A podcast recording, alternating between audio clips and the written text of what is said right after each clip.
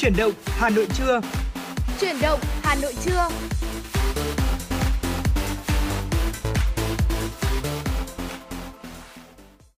Chào buổi trưa quý vị thính giả đã quay trở lại với Chuyển động Hà Nội trưa ngày hôm nay cùng với Thuy Linh và Bảo Nhật.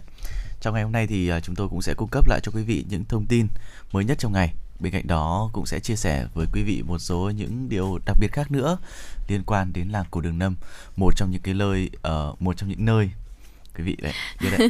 Thỉnh thoảng là trong những cái uh, thời điểm mà nó giao mùa thế này là đôi khi hơi bị bối rối một chút. Chúng tôi sẽ chia sẻ đến cho quý vị uh, những cái nét văn hóa đặc trưng của Đường Lâm, uh, dạ một vâng. trong những nơi được coi là địa linh nhân kiệt của um, mảnh đất thủ đô. Thì bên cạnh đó thì cũng có rất nhiều những cái uh, món quà âm nhạc khác mà quý vị yêu cầu. Chúng tôi cũng xin phép được phục vụ trong buổi trưa ngày hôm nay. Dạ vâng, với hơn nữa là với chủ đề là chia sẻ về địa điểm làng cổ Đường Lâm này thì chúng tôi cũng rất mong nhận được những chia sẻ uh, của quý vị thính giả về cảm nhận cũng như cảm nghĩ của mình về uh, địa danh này. Uh, bên cạnh đó thì cũng rất là mong sẽ ghi nhận được những lời yêu cầu âm nhạc từ uh, quý vị thông qua hai cách thức. Thứ nhất đó là đường dây nóng không hai bốn ba bảy bảy ba sáu sáu tám tám hoặc là thông qua fanpage của chương trình Chuyển động Hà Nội ép em chín sáu ở trên trang Facebook quý vị nhé. À, chúng tôi Thuy Linh và Bảo Nhật luôn luôn sẵn sàng để đón nhận những chia sẻ cũng như là những yêu cầu âm nhạc của quý vị để phục vụ quý vị trong buổi trưa ngày hôm nay. Bên cạnh đó hiện tại thì bây giờ tình hình thời tiết mà chúng tôi đang ghi nhận được tại thủ đô Hà Nội đang là hai mươi bảy độ C, trời khá là nắng ráo thưa quý vị. À, nhưng ừ. tuy nhiên thì ngày hôm nay thì như chúng tôi cũng đã đề cập ở buổi sáng rồi đấy, ừ. là cũng sẽ có những cái sự biến động đặc biệt uh, của thời tiết dạ trong vâng. cái khúc giao mùa như thế này thì uh, sẽ có nhiều cái những cái sự biến động và chúng ta cũng nên uh, chuẩn bị một chút để những cái đồ bảo, bảo vệ như là áo mưa hay là ô gì đó để phòng ừ. tránh những cái trường hợp mà những cơn mưa bất chợt Đúng có thể xảy ạ. đến thì cũng sẽ ảnh hưởng đến sức khỏe cũng như là lịch trình của mình. Vâng. Bên cạnh đó thì chúng ta cũng hết sức lưu tâm. Đặc biệt là vào buổi sáng sớm nay và hoặc là buổi chiều tối những ngày này thì thường là vào buổi sáng sớm và buổi chiều tối thì là nhiệt độ sẽ giảm xuống và trời sẽ se se lạnh hơn và cái khả năng có mưa thì sẽ cao hơn so với uh, giữa ngày. Và tôi có nghe tôi có nghe những người lớn ở ở nhà ở quê nói thế này anh Bảo ừ. Nhật ạ. À, thời tiết bắt đầu vào thu như thế này đấy ạ. Là buổi sáng và buổi chiều thì sẽ se se lạnh, nhưng buổi trưa thì luôn luôn nắng ráo. À, anh Bảo Nhật có biết vì sao không ạ? Tôi đang thắc mắc ấy. Tôi tôi thấy cái hiện tượng này là là nó thường xuyên lắm này. Không biết là nó có tâm linh gì không nhỉ? Ừ, thật ra thì nó cũng không tâm linh gì đâu mà là nó là cái uh, thời tiết uh, tôi nghĩ rằng là nó là một cái hiện tượng thời tiết mà thường niên, tức là ừ. uh, cái thời điểm này luôn luôn là như vậy bởi vì một lý do hết sức đơn giản thôi. Thời điểm này là thời điểm mà lúa sắp chín rồi em Bảo à, Nhật ạ. Và chín. Đúng rồi, và trời nắng thì sẽ giúp cho lúa chín và cái đúng cái à. cái cái thời điểm này thì vào giữa trưa là trời phải nắng để ừ. cho lúa còn chín và người nông dân còn gặt anh Bảo Nhật ạ. À, chứ nếu à. mà mưa mưa tầm tã cả ngày thì thì thì lúa sẽ lâu lâu chín và lâu gọi sao nhỉ? Khi mà chín thì bông lúa sẽ chĩu bông đấy ạ. À. Tức là ừ. nó sẽ cong cong cong cong xuống. Nếu mà mưa mãi thì lúa sẽ rất là khó để cái chĩu bông lúa xuống như thế. Đó, à. đấy là tôi nghe tôi nghe người lớn ở à, ở, à. ở nhà nói như vậy. Đó. Thế, thế là chị cũng nghe thôi đúng không ạ? Vâng. Thật ra là nghe kinh nghiệm từ những người nông dân ở quê có ừ. chia sẻ lại như vậy. Cũng không biết là ở Hà Nội thì uh, mọi người có đã từng nghe về cái điều này bao giờ hay chưa? Nếu như có nghe rồi hay là có nghe ở một cái phiên bản khác thì cũng có thể chia sẻ lại với Thuy Linh và Bảo Nhật trong Chuyển động Hà Nội trưa ngày hôm nay. Ừ, cũng tuyệt vời quá.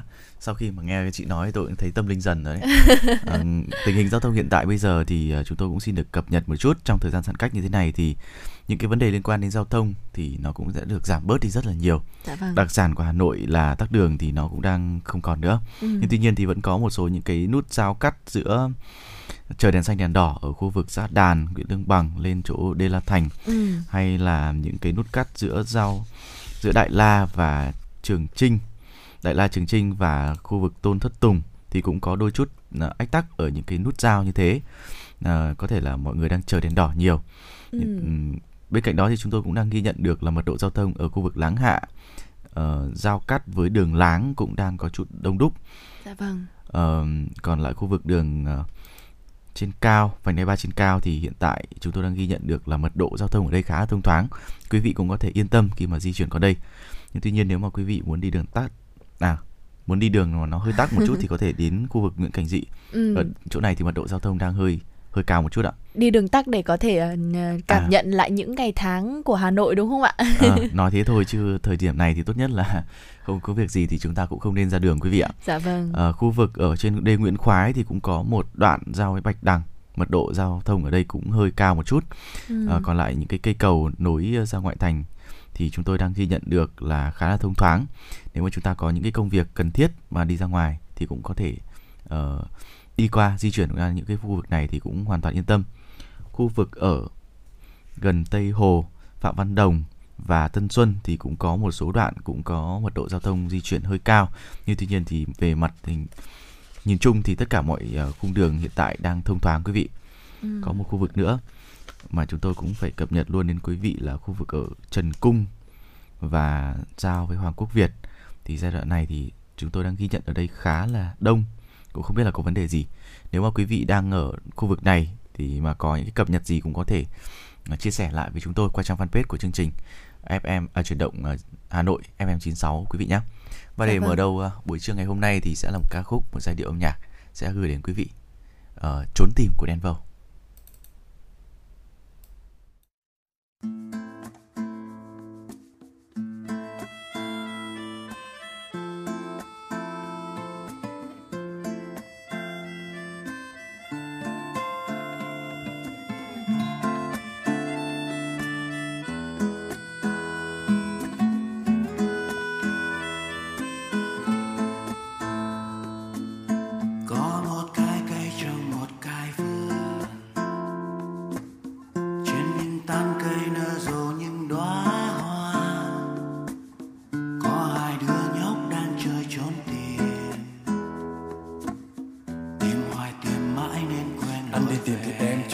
Trốn em không tìm, lòng em không gợn sóng, cuối cùng anh mất công chìm. Nếu mà có cái búa anh sẽ để cho bỏ công việc. Nhớ nhung đặc quánh giờ nó khô thành bê tông.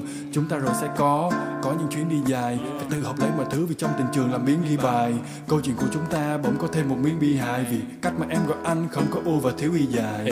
Phía xa thành phố người ta đã bật đèn đường, hương quen xưa làm anh thấy thật thèm thuồng. Nỗi buồn vàng rực cứ như là chứa đồng thau, hết như là Beckham và em chỉ giỏi cửa lòng nhau.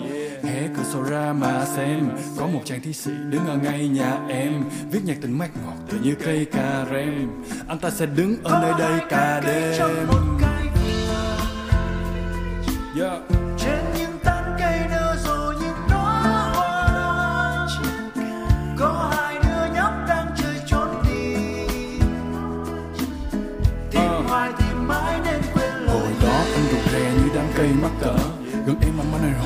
Gây tắc thở, ta đều không biết có điều gì sao đám mây sắp nở. Trò chơi trốn tìm ngày đó sau này đầy trắc trở. Ta săn bắn những khát vọng và hái lượm những giấc mơ. Ta gieo trong cái ước mộng thứ mà lấy đi nhiều thì giờ ta đạp vào những cây hố mà không biết có ngày bị lọt. Để rất lâu sau này chúng ta con mày nhận ra không phải tất cả bông hoa thì đều sẽ có những nhụy ngọt.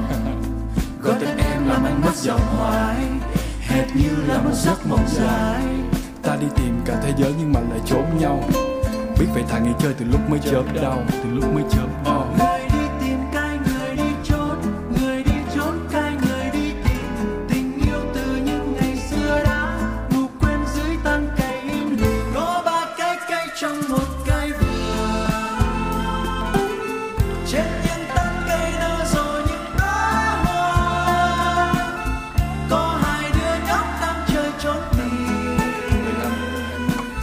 tìm hoài tìm.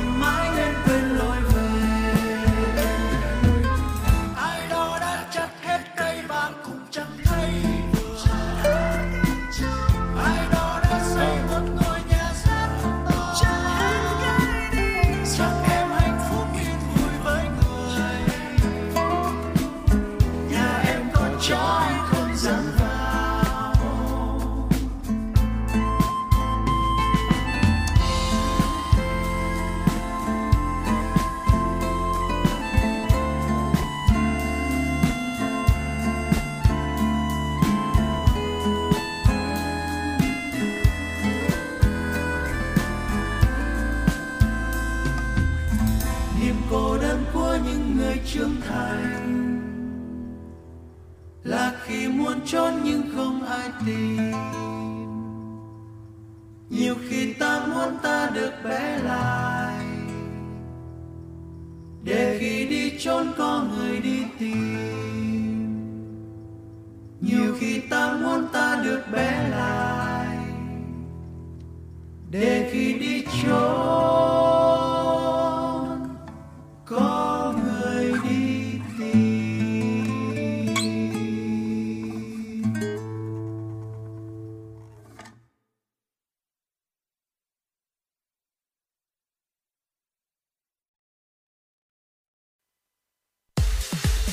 Quý vị và các bạn đang trên chuyến bay mang số hiệu ép em chín sáu. Hãy thư giãn, chúng tôi sẽ cùng bạn trên mọi cung đường. Hãy giữ sóng và tương tác với chúng tôi theo số điện thoại không hai bốn ba bảy bảy ba sáu sáu tám tám.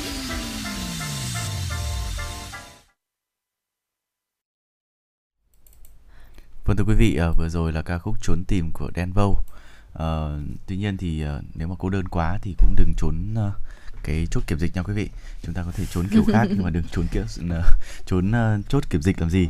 Và cũng liên quan như thế thì chúng tôi cũng xin phép được gửi đến cho quý vị một số những cái thông tin liên quan đến tình hình dịch Covid ở trên địa bàn thành phố đến cho quý vị. Dạ vâng thưa quý vị, theo tin từ Sở Y tế Hà Nội thì tính từ mười tám giờ ngày hôm qua đến sáu giờ ngày, ngày hôm nay, trên địa bàn thành phố ghi nhận mười bốn ca mắc mới Covid mười chín, trong đó có bảy ca tại cộng đồng và bảy ca đã cách ly. Các ca mắc mới phân bố tại tám quận huyện: Hoàng Mai ba ca, Hai Bà Trưng ba ca, Thanh Trì hai ca, Thanh Xuân hai ca, Đống Đa, Thường Tín, Đan Phượng, Mỹ Đức mỗi nơi một ca và phân bố theo chùm ca bệnh. Sàng lọc ho sốt hai ca, chùm ép một của ho sốt cộng đồng chín ca, chùm liên quan đánh đến thành phố Hồ Chí Minh ba ca. Riêng bảy ca tại cộng đồng được ghi nhận tại bốn quận huyện gồm Hoàng Mai ba ca, Thanh Trì hai ca, Đan Phượng, Mỹ Đức mỗi nơi một ca và phân bố theo chùm ca sàng lọc ho sốt hai ca, chùm ép một của ho sốt cộng đồng hai ca, chùm liên quan đến thành phố Hồ Chí Minh ba ca. Như vậy, cộng dồn số ca mắc tại Hà Nội trong đợt dịch thứ tư tính từ ngày hai mươi bảy tháng tư đến nay là hai nghìn chín trăm lẻ chín ca. Trong đó, số ca mắc ghi nhận ngoài cộng đồng là một nghìn năm trăm hai mươi lăm ca, số mắc là đối tượng đã được cách ly là một nghìn ba trăm tám mươi tư ca. Riêng tại phường Thanh Xuân Trung, quận Thanh Xuân, tính từ ngày hai mươi ba tháng tám đến ngày hai mươi tám tháng tám đã ghi nhận một trăm ba mươi sáu ca mắc. Vâng thưa quý vị, làn sóng của dịch Covid mười chín lần thứ tư này thì đã đang ảnh hưởng rất nghiêm trọng đến thị trường việc làm, khiến cho rất nhiều lao động bị thất nghiệp. Trước những khó khăn chung này thì nhất là trong thời điểm mà Hà Nội thực hiện giãn cách xã hội, các cơ quan thực hiện những chính sách đã có nhiều những cái biện pháp linh hoạt hỗ trợ tối đa cho người lao động hoàn thiện hồ sơ và hưởng được tiền trợ cấp thất nghiệp một cách nhanh nhất. Và đây cũng là một việc làm hết sức thiết thực và kịp thời, tạo ra đỡ giúp cho người lao động vượt qua được hoàn cảnh khó khăn như hiện nay. À, cũng liên quan đến công tác này thì Phó Giám đốc Sở Lao động Thương binh và Xã hội Nguyễn Quốc Khánh có thông tin thêm. Thời gian tới thì Sở sẽ tiếp tục chỉ đạo Trung tâm Dịch vụ Việc làm Hà Nội và các đơn vị liên quan tăng cường ứng dụng công nghệ thông tin, đơn giản hóa thủ tục hành chính để giải quyết chế độ chính sách hưởng bảo hiểm thất nghiệp nhanh nhất và đơn giản nhất. Qua đó thì vừa đảm bảo được công tác phòng chống dịch, vừa nâng cao được chỉ số hài lòng, giảm tối đa sự bức xúc của người đề nghị được hưởng trợ cấp thất nghiệp đến với cơ quan. Và đây cũng là những cái thông tin mà chúng tôi muốn cập nhật đến cho quý vị. Vâng thưa quý vị, thông tin tiếp theo xin gửi tới quý vị đó là Sở Xây dựng Hà Nội vừa có văn bản gửi Ủy ban Nhân dân các quận, huyện, thị xã đề nghị tăng cường kiểm tra giám sát công tác phòng chống dịch Covid mười chín tại các nhà chung cư trên địa bàn thành phố. Theo đó, thì Sở Xây dựng đề nghị Ủy ban Nhân dân các quận, huyện, thị xã chỉ đạo Phòng Quản lý Đô thị, Đội Quản lý Trật tự Xây dựng Đô thị, Phòng Y tế, Ủy ban Nhân dân các xã, phường, thị trấn tăng cường kiểm tra, rà soát việc sử dụng căn hộ chung cư theo công năng được phê duyệt và công tác phòng chống dịch Covid mười chín tại các nhà chung cư trên địa bàn quản lý, thiết lập hồ sơ xử lý các hành vi sử dụng căn hộ chung cư không đúng mục đích, không bảo đảm các biện pháp phòng chống dịch tại nhà chung cư như tụ tập đông người, không chấp hành biện pháp phong tỏa nhà chung cư của cơ quan quản lý nhà nước có thẩm quyền, không thực hiện phương pháp phòng chống dịch được tuyệt đối với các nhà chung cư kết hợp văn phòng, dịch vụ, thương mại. Bên cạnh đó, một thông tin nữa là vừa qua Ủy ban Nhân dân thành phố Hà Nội vừa phát đi công văn hỏa tốc về triển khai ứng dụng phần mềm khai báo Covid mười chín kết nối với cơ sở dữ liệu dân cư ở trên địa bàn. Theo đó thì thực hiện chỉ đạo của Thủ tướng về triển khai ứng dụng phần mềm khai báo y tế, quản lý di biến động công dân, vùng dịch và quản lý tiêm phòng vaccine Covid mười chín trên nền tảng cơ sở dữ liệu quốc gia về dân cư đến các tỉnh thành ở trên địa bàn toàn quốc. Ủy ban Nhân dân thành phố Hà Nội yêu cầu Công an thành phố Hà Nội tổ chức triển khai thực hiện ứng dụng phần mềm khai báo y tế tại hai mươi ba chốt kiểm soát phòng chống dịch Covid mười chín của thành phố ở các cửa ngõ chính ra vào thủ đô. bốn mươi bốn chốt, bốn mươi bốn chốt kiểm soát phòng chống dịch covid mười chín của các huyện, thị xã giáp ranh với các tỉnh, địa phương khác. Khi điều kiện cho phép thì sẽ chủ động triển khai đối với bảy trăm tám mươi chín tổ tuần tra kiểm soát dịch của công an các quận, huyện, thị xã tại các chốt. Cán bộ chiến sĩ công an hướng dẫn, yêu cầu người dân di chuyển qua chốt kê khai thông tin tại trang web sức khỏe chấm dân cư quốc gia chấm gov chấm vn. Và trong trường hợp người dân không có điện thoại thông minh thì cán bộ chiến sĩ làm nhiệm vụ tại chốt kiểm dịch phát mẫu phiếu khai báo y tế cho người dân để kê khai. Cán bộ công an làm nhiệm vụ tại chốt thực hiện xác thực thông tin người dân theo hướng dẫn của Bộ Công an. Thưa quý vị, tiến sĩ bác sĩ Trương Anh Thư, trưởng khoa kiểm soát nhiễm khuẩn Bệnh viện Bạch Mai cho biết, với nhân viên y tế khi lấy mẫu xét nghiệm cho bệnh nhân covid mười chín là thực hiện thủ thuật có nguy cơ dẫn đến lây nhiễm cho họ, bởi covid mười chín là bệnh lý ở đường hô hấp, virus SARS-xê o vê hai có trong dịch tiết của người bệnh. Do vậy, đối với nhân viên y tế trong quá trình lấy mẫu, điều quan trọng nhất là bảo vệ được đường hô hấp, bảo vệ được vị trí nhạy cảm trên cơ thể là những vị trí không có da bảo vệ, các vùng như mắt, mũi, miệng. Bác sĩ Thư cho rằng nhân viên y tế khi lấy mẫu xét nghiệm phải sử dụng khẩu trang, tấm che mặt cho đúng chỉ định và đúng kỹ thuật. Ngoài ra họ phải mặc quần áo bảo hộ, thậm chí có những nơi phải mặc bộ đồ bảo hộ cấp bốn, cấp ba, cấp bốn. Bác sĩ Thư nói nên xem xét và điều chỉnh lại vì đường lây truyền chính lây covid mười chín là liên quan đến đường hô hấp. Điều quan trọng là bảo vệ đường hô hấp và bảo vệ những vị trí nhạy cảm cho nhân viên y tế, những vị trí virus có thể xâm nhập vào cơ thể nhân viên y tế trong quá trình lấy mẫu xét nghiệm. Ngoài ra, với thời tiết nóng bức, nếu nhân viên y tế mặc bộ quần áo bảo hộ dày, bí, dễ dẫn đến tình trạng họ có thể bị sốc nhiệt, kiệt sức. Thậm chí có những người đã bị ngất trong quá trình lấy mẫu cho người bệnh khi phải làm việc trong thời tiết nóng bức. Theo bác sĩ Thư, các nhân viên y tế thực hiện lấy mẫu xét nghiệm có thể mặc bộ đồ bảo hộ mỏng, chống thấm để giảm nóng, giúp dễ dàng thao tác trong quá trình thực hiện kỹ thuật cho người bệnh. Điều quan trọng nhất là họ phải sử dụng khẩu trang đúng và sử dụng tấm che mặt, đồng thời tuân thủ đúng những chỉ định kỹ thuật về vệ sinh tay, chất thải phát sinh ra phải được thu gom, phân loại và được bàn giao theo đúng quy trình. Đây là những bước thực hành quan trọng. Vâng, thưa quý vị, thời gian qua thì công tác tiêm chủng vaccine covid mười chín đang được hết sức quan tâm, và đây cũng là một trong những cái biện pháp mà được coi là hiệu quả nhất trong thời gian hiện tại để phòng chống cũng như kiểm soát về dịch bệnh covid mười chín. Bên cạnh những uh, cái hiệu quả cũng như là tín hiệu tích cực từ công tác này thì bên cạnh đó cũng có những bất cập, và chúng tôi cũng mới ghi nhận được một thông tin về buộc thôi việc một nữ công chức phường đòi bồi dưỡng để tiêm vaccine. Vừa qua thì thông tin từ Ủy ban nhân dân quận Ba Đình, Hà Nội cho biết là vừa ban hành quyết định kỷ luật buộc thôi việc đối với bà Nông Thị Cơ, công chức văn phòng thống kê Ủy ban nhân dân phường Vĩnh Phúc, quận Ba Đình, vì đã để xảy ra vi phạm trong công tác phòng chống dịch covid mười chín. Cơ quan chức năng cho biết là đơn vị vẫn đang tiến hành điều tra, xác minh thông tin vụ việc bà Nông Thị Cơ, sinh năm một nghìn chín trăm chín mươi ba, công chức văn phòng thống kê của Ủy ban nhân dân phường Vĩnh Phúc, là người liên quan đến việc đòi bồi dưỡng trong vụ tiêm vaccine thần tốc. Cụ thể thì người dân nào có nhu cầu tiêm vaccine covid mười chín nhanh chóng thì bồi dưỡng từ tám trăm nghìn đồng đến một triệu đồng. Sẽ không phải chờ đợi mà được hưởng đặc quyền tiêm vaccine sớm, không phải chờ đợi nhiều ngày. Số tiền trên thì được giao nộp cho một người phụ nữ gần ba mươi tuổi, chưa rõ danh tính. Sau khi nhận tiền thường là một triệu đồng cho một người, người này sẽ sắp xếp giấy hẹn và lịch tiêm trong chớp nhoáng. Ngay sau khi nắm bắt được thông tin thì lãnh đạo thành phố và công an thành phố đã chỉ đạo Ủy ban nhân dân quận Ba Đình và công an quận Ba Đình khẩn trương điều tra, xác minh làm rõ. Đến ngày hai mươi sáu tháng tám năm hai nghìn không trăm hai mươi mốt thì Chủ tịch Ủy ban nhân dân quận Ba Đình Tạ Nam Chiến thì đã ký quyết định số một nghìn chín trăm tám mươi ba về việc kỷ luật công chức đối với bà Nông Thị Cơ. Vâng, thưa quý vị, đấy là những thông tin đầu tiên trong uh, khung giờ của Chuyển động Hà Nội trưa ngày hôm nay uh, mà Thuy Linh và Bảo Nhật gửi đến quý vị thính giả. Quý vị hãy giữ sóng với Thuy Linh và Bảo Nhật để uh, tiếp tục cập nhật những tin tức mới mà chúng tôi sẽ gửi đến quý vị, cùng với những giai điệu âm nhạc của các thính giả mà yêu, yêu cầu trong buổi trưa ngày hôm nay quý vị nhé. Ngày hôm nay thì chúng tôi cũng uh, mới nhận được những yêu cầu âm nhạc đến từ một vị thính giả có đuôi số điện thoại là ba bốn không, với một bài hát cũng khá là dễ thương, Để Mị Nói Cho Mà Nghe. Xin mời quý vị chúng ta cùng thưởng thức.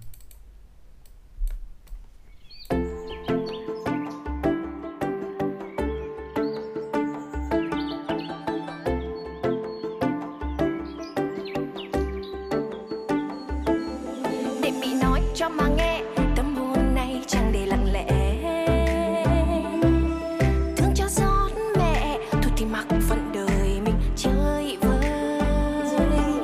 Để Mị nói cho mà nghe, Tết năm nay Mị vẫn còn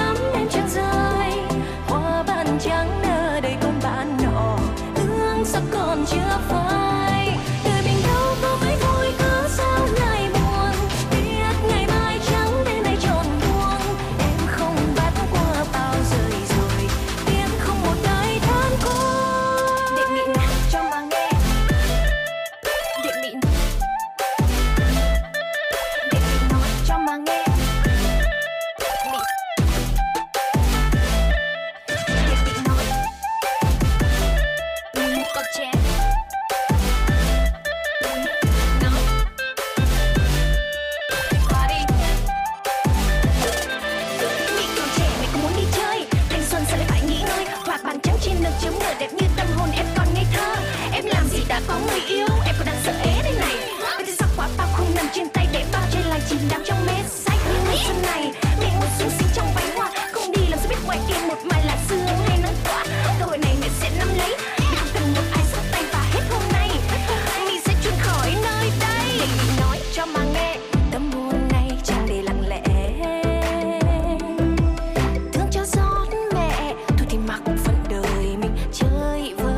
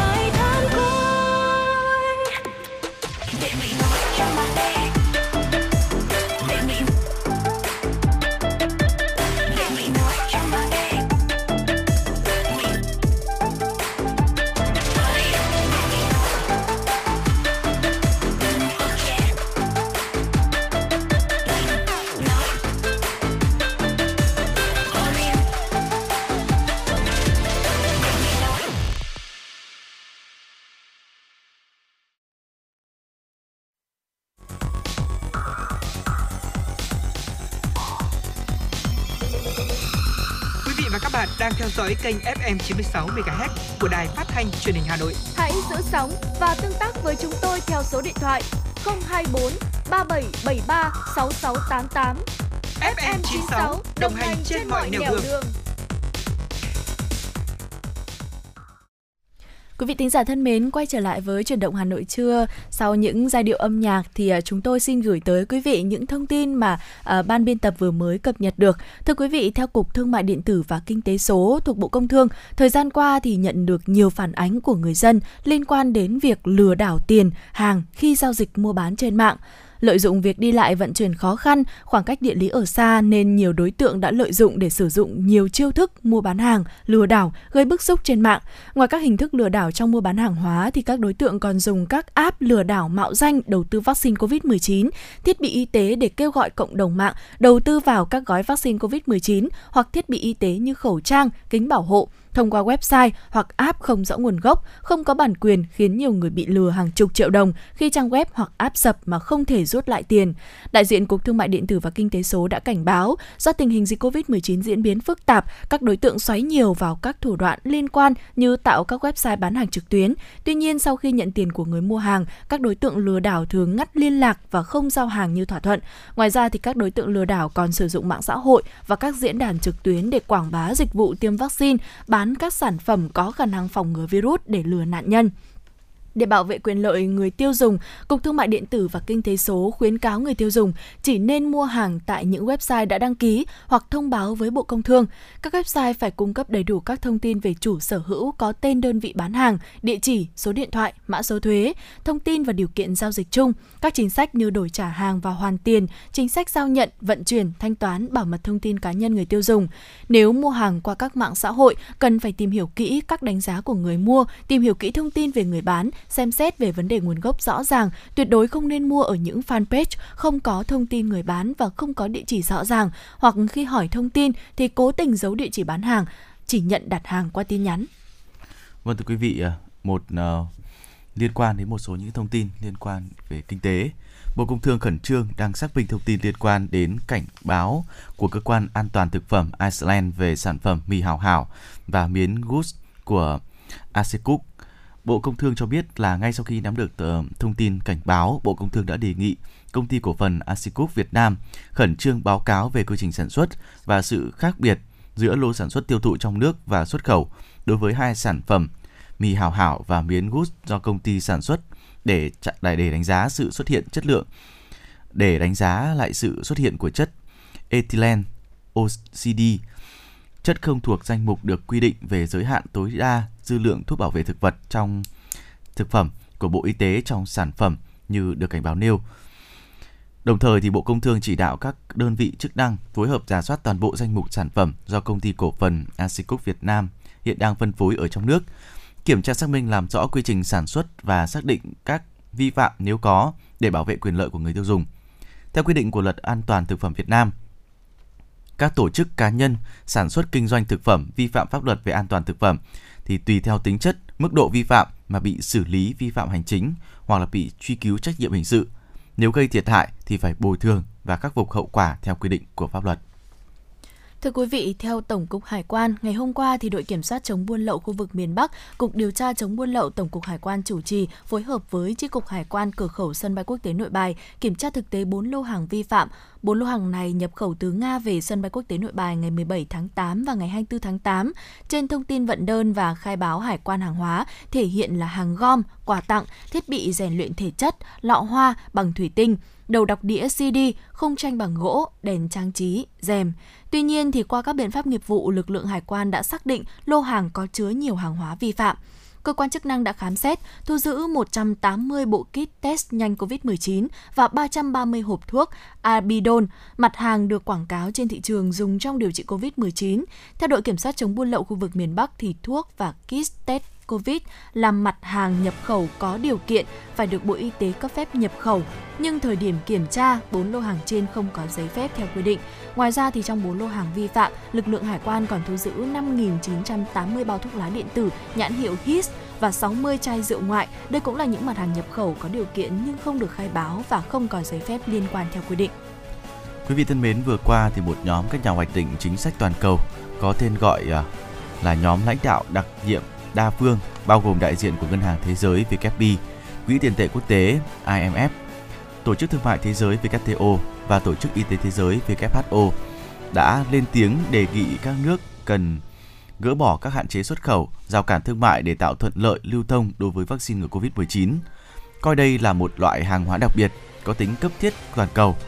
Cũng trong thông báo được đưa ra thì nhóm này kêu gọi các nước đang có nguồn dự trữ vaccine lớn nên chuyển giao số lượng vaccine ngừa covid mười chín đã gần hết hạn cho cơ chế COVAX để chia sẻ nguồn tài nguyên cho các nước nghèo. Nhóm các nhà hoạch định chính sách toàn cầu cũng khẳng định sẽ xây dựng một cơ chế tài chính để đảm bảo nguồn cung vaccine ở trong tương lai. Thêm một số những thông tin nữa mà chúng tôi muốn cập nhật đến cho quý vị. Thưa quý vị, là theo thống kê thì tính đến sáu giờ ngày hôm nay, thế giới đã ghi nhận hai trăm mười sáu triệu một trăm hai mươi nghìn hai trăm hai mươi chín ca mắc covid mười chín, trong đó thì có bốn triệu bốn trăm chín mươi bảy nghìn hai trăm chín mươi mốt ca tử vong. Một nhóm các nhà hoạch định chính sách toàn cầu thì có nhiệm vụ ứng phó với cuộc khủng hoảng covid mười chín. Ngày hôm qua đã kêu gọi các quốc gia có nguồn dự trữ vaccine lớn chia sẻ vũ khí hữu hiệu trong cuộc chiến chống covid mười chín với các chương trình phân phối tới các nước có thu nhập thấp hơn. Trong một tuyên bố chung thì các nhóm nhà lãnh đạo đa phương bao gồm người đứng đầu Quỹ tiền tệ quốc tế i em ép, nhóm Ngân hàng Thế giới World Bank, Tổ chức Y tế Thế giới vê kép hát o và Tổ chức Thương mại Thế giới vê kép tê ô lưu ý rằng hiện có mới chưa đầy hai phần trăm số người trưởng thành ở hầu hết các nước thu nhập thấp đã được tiêm vaccine ngừa covid mười chín. Con số này thì quá thấp so với mức gần năm mươi phần trăm ở các nước có thu nhập cao. Vâng, thưa quý vị, vừa qua, cảnh sát địa phương Bangladesh cho biết là có ít nhất mười chín người đã thiệt mạng sau khi một chiếc thuyền bị lật trên sông ở quận Brahmanbaria vào đêm qua.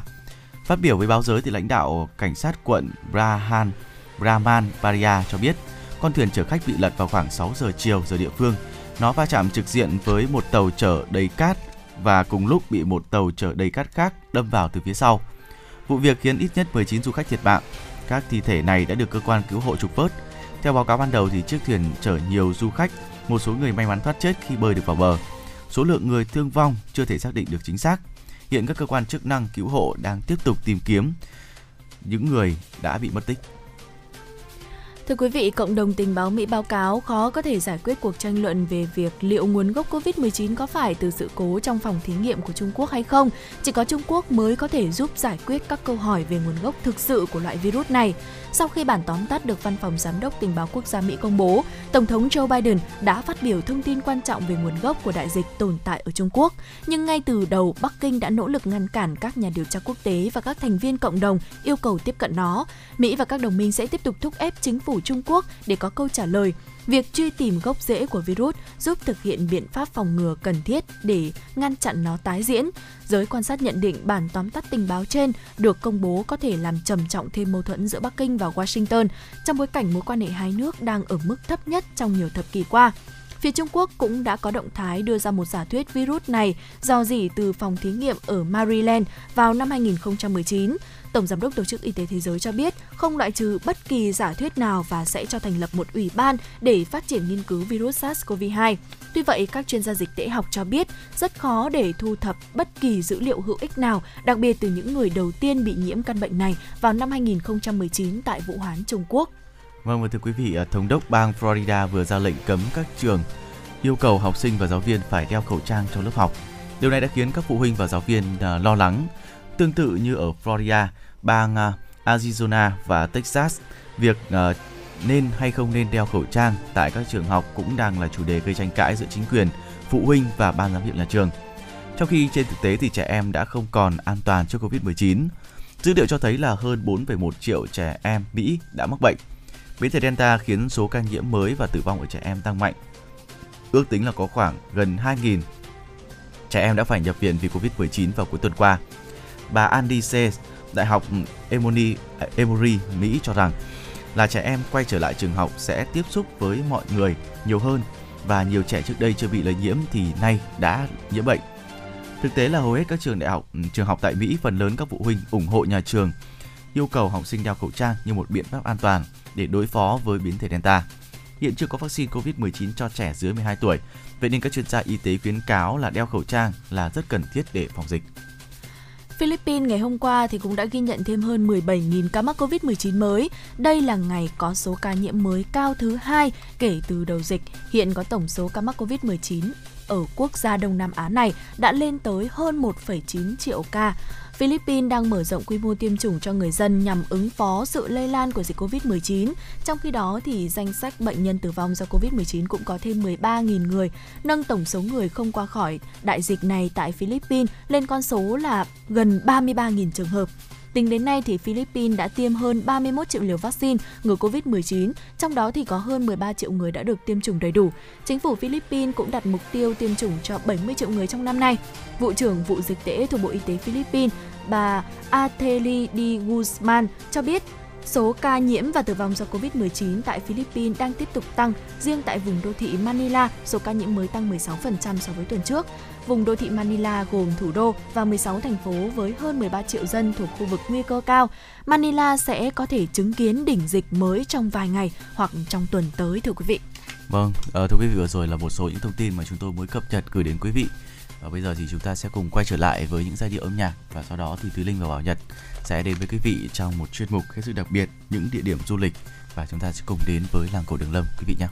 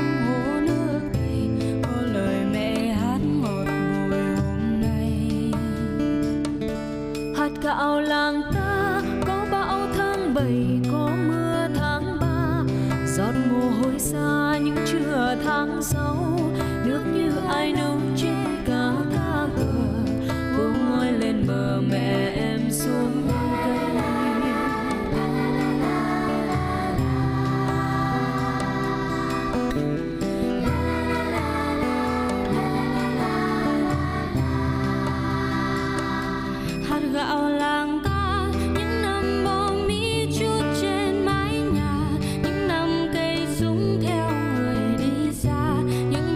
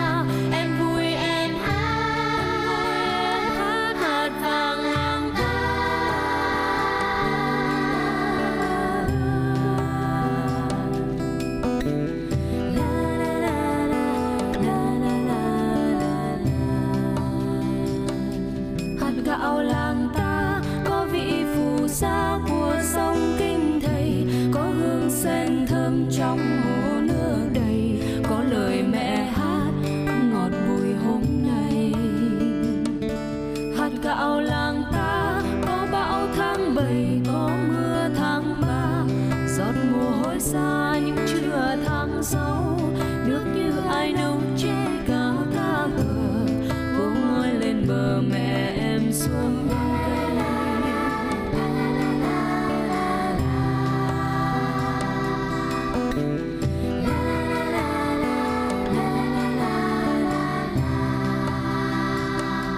Hạt gạo làng ta những năm bom Mỹ chút trên mái nhà, những năm cây súng theo người đi xa, những năm bom đạn vàng như lúa đồng, bát cơm mùa gặt thơm hào giao thông. Hạt gạo làng ta có công các bạn, sớm nào chống hạn vực mé miệng gầu, trưa nào bắt sâu lúa cao rát mặt, chiều nào gánh vai quang thùng quét đất. Hạt gạo làng ta gửi ra tiền tuyến gửi về phương xa, em vui em hát. Và thưa quý vị, bây giờ chúng ta sẽ cùng quay trở lại cùng với Bảo Nhật và Thuy Linh trong buổi trưa ngày hôm nay. À, như chúng tôi đã đề cập ở phần đầu là ngày hôm nay thì chúng tôi sẽ giới thiệu đến quý vị một trong những cái địa điểm du lịch khá đặc biệt mà cũng khá là gần sát dạ, với vâng. Hà Nội. Đúng rồi ạ. Không biết là chị Thùy Linh đã từng đến với làng cổ Đường Lâm bao giờ chưa? Ừ, rất là may mắn là tôi cũng đã được đến làng cổ Đường Lâm rồi, nhưng ừ. mà cũng cách đây rất là lâu rồi anh Bảo Nhật ạ. Ừ. Ờ, chắc phải khoảng uh, xem nào, chắc phải sáu bảy năm gì đấy rồi đấy. À. Ừ, rất lâu rồi. Thì ấn tượng của chị về làng cổ Đường Lâm thì như thế nào ạ? Thật ra thì tôi rất là ấn tượng với cái cổng làng cổ, ừ. là một cái cổng gỗ rất là cao và màu vẫn là màu đen tuyền, bên cạnh thì có cánh đồng rồi có cây. Nói chung là tôi thấy khung cảnh rất là yên bình, và ừ. khi mà đi sâu vào bên trong làng thì tôi rất là ấn tượng với những hàng quán nước ở ở ở hai bên đường ấy ạ. À. Thường thì là chỉ có các bà là các bà sẽ sẽ sẽ bán hàng thôi, không hề có người trẻ. Ừ. Và khi mà tôi vào, tôi chỉ vào một quán bất kỳ thôi, tôi vào ngồi nghỉ chân, vào uống nước thì bà bắt đầu bà kể chuyện cho tất cả mấy đứa nghe, ừ. rồi kể về những cái bắt nguồn, rồi những cái lịch sử của làng cổ Đường Lâm từ xưa đến giờ, rồi là giới thiệu về những cái ngôi nhà cổ cho chúng tôi nghe. À, đó, dạ. Chỉ với một ly trà thôi mà được nghe kể chuyện miễn phí luôn anh Bảo Nhật ạ. Vâng thưa quý vị, uh, làng cổ Đường Lâm đây là một trong những cái ngôi làng cũng khá là nổi tiếng, vẫn còn giữ được những nét hoang sơ, những cái nét của thời ban đầu. Bên cạnh đó thì đây cũng là một ngôi làng được coi là làng Hollywood của Việt Nam. Dạ vâng. Quý vị biết tại sao không ạ? Ừ, tôi cũng khá là tò mò, không biết tại sao lại gọi là Hollywood của Việt Nam nhỉ? Bởi vì uh, đây là ngôi làng mà được sử dụng làm bối cảnh của rất nhiều những bộ phim của à, Việt Nam. À. Những cái bộ phim mang hơi hướng của thời xưa, những cái bộ phim liên quan đến nhà nông, ừ. liên quan đến nông thôn thì đa số là sẽ được quay tại đây.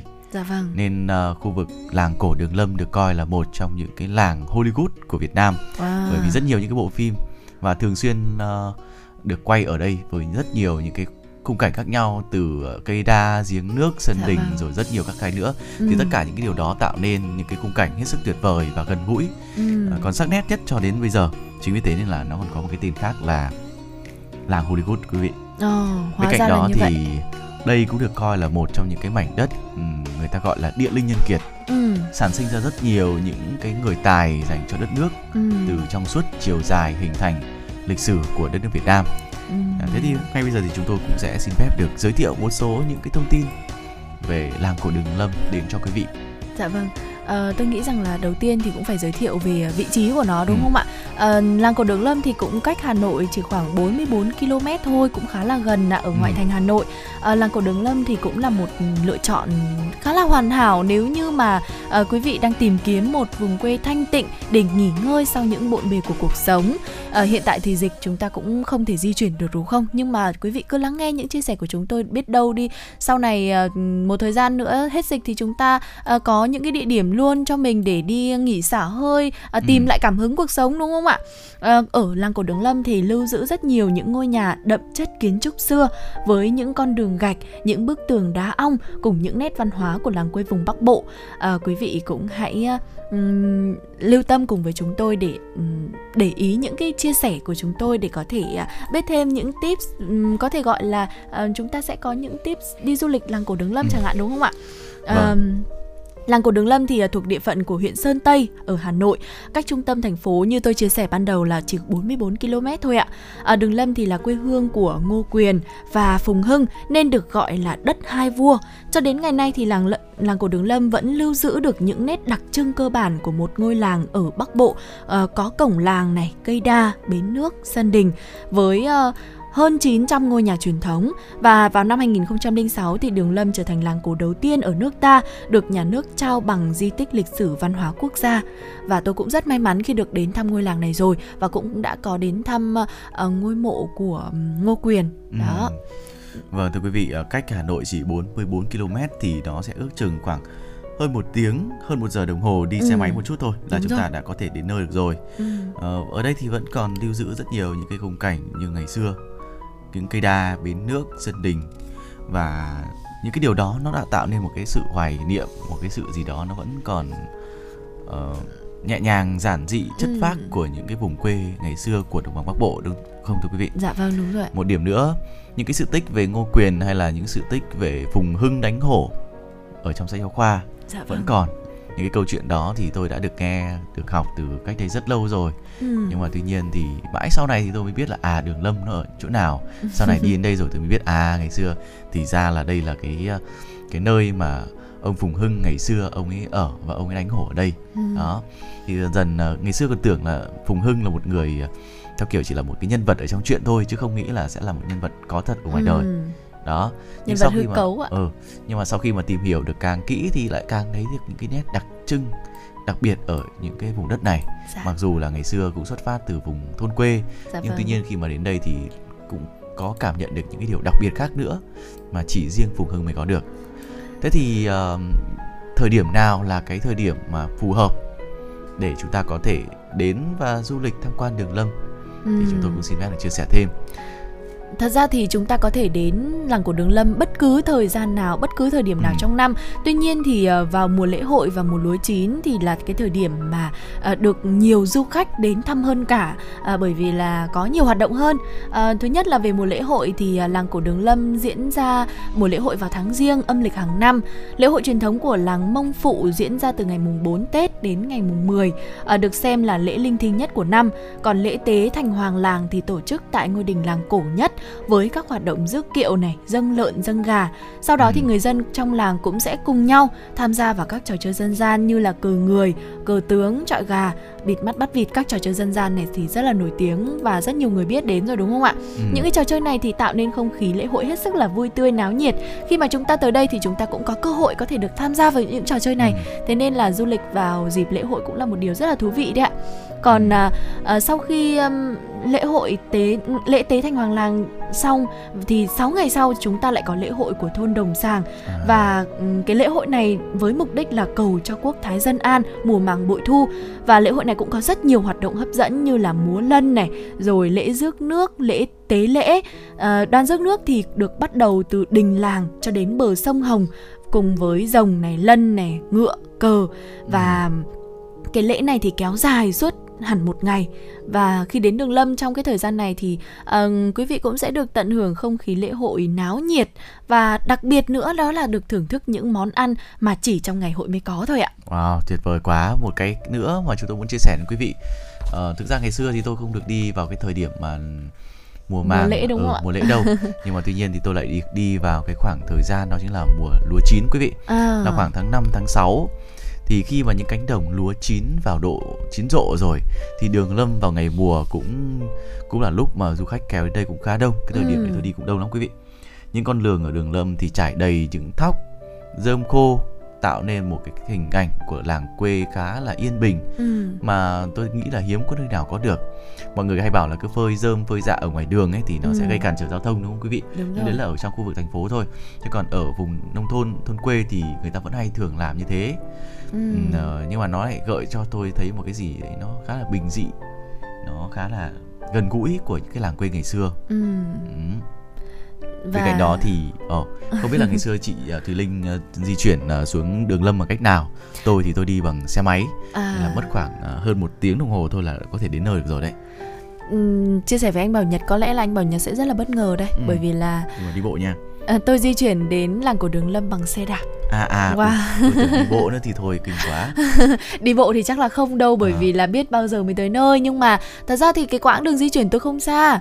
Tôi ngày mà tôi đi chơi ở làng cổ Đường Lâm ấy ạ, hồi đó thì tôi nhớ là tôi vẫn học cấp ba thôi. À. Cũng rất là lâu rồi, không không phải là chỉ sáu bảy năm thôi đâu anh Nhật ạ, chắc phải gần chục năm rồi ấy. Ừ. Đấy, hồi đó thì mới chỉ học cấp ba thôi, và cấp ba thì đương nhiên là đi xe đạp rồi. Ừ. Đúng không ạ? Và cái thời đó thì uh, cái vị trí của tôi bắt đầu di chuyển thì cũng không cách xa Đường Lâm cho lắm, chỉ khoảng hai uh, chục cây số thôi. À, hai chục cây, ngoài đúng quá rồi. Tưởng là đạp bốn mươi bốn cây, xong đạp về là tổng cộng là tám mươi tám cây thì cũng hơi bị mỏi chân đấy ạ. Dạ vâng, thì đợt đó là cô thầy giáo chủ nhiệm lớp là tổ chức cho cả lớp cùng nhau đi chơi, đi tham quan để để ừ. để tìm hiểu. À, chúng tôi thì học ở một trường cấp ba ở ở ở Phúc Thọ, cũng khá là gần với Sơn Tây. Khá ừ. là giáp gần với Sơn Tây, chỉ cách Sơn cách thị xã Sơn Tây khoảng hai ki lô mét thôi. Thì lên Đường Lâm cũng không quá là xa. Và chúng tôi đã đi xe đạp lên đến à, Đường Lâm. Tuyệt vời quá. Vâng, và cái trải nghiệm này rất là thú vị quý vị ạ.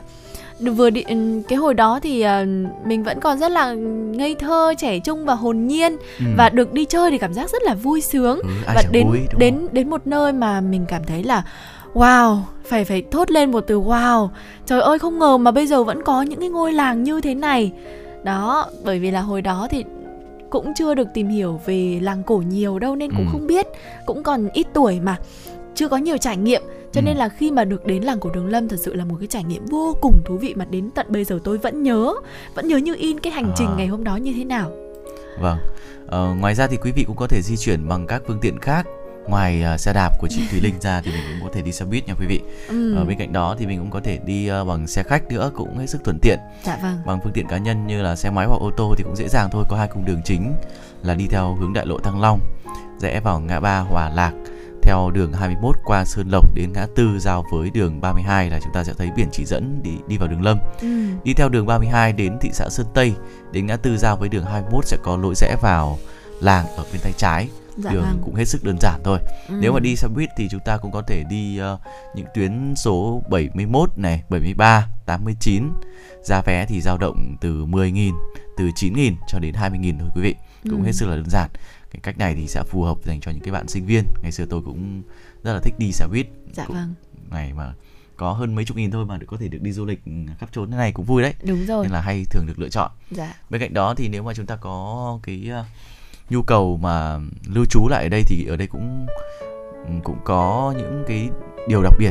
ừ. Những cái khách sạn ở đây cũng phục vụ chúng ta, nhưng mà thực ra do vị trí khá gần nên thường là tới Đường Lâm và về luôn trong ngày quý vị. ừ. Một số những cái địa điểm mà chúng ta cũng có thể ghé tới khi mà đến với làng cổ Đường Lâm. Đầu tiên là cổng làng Mông Phụ.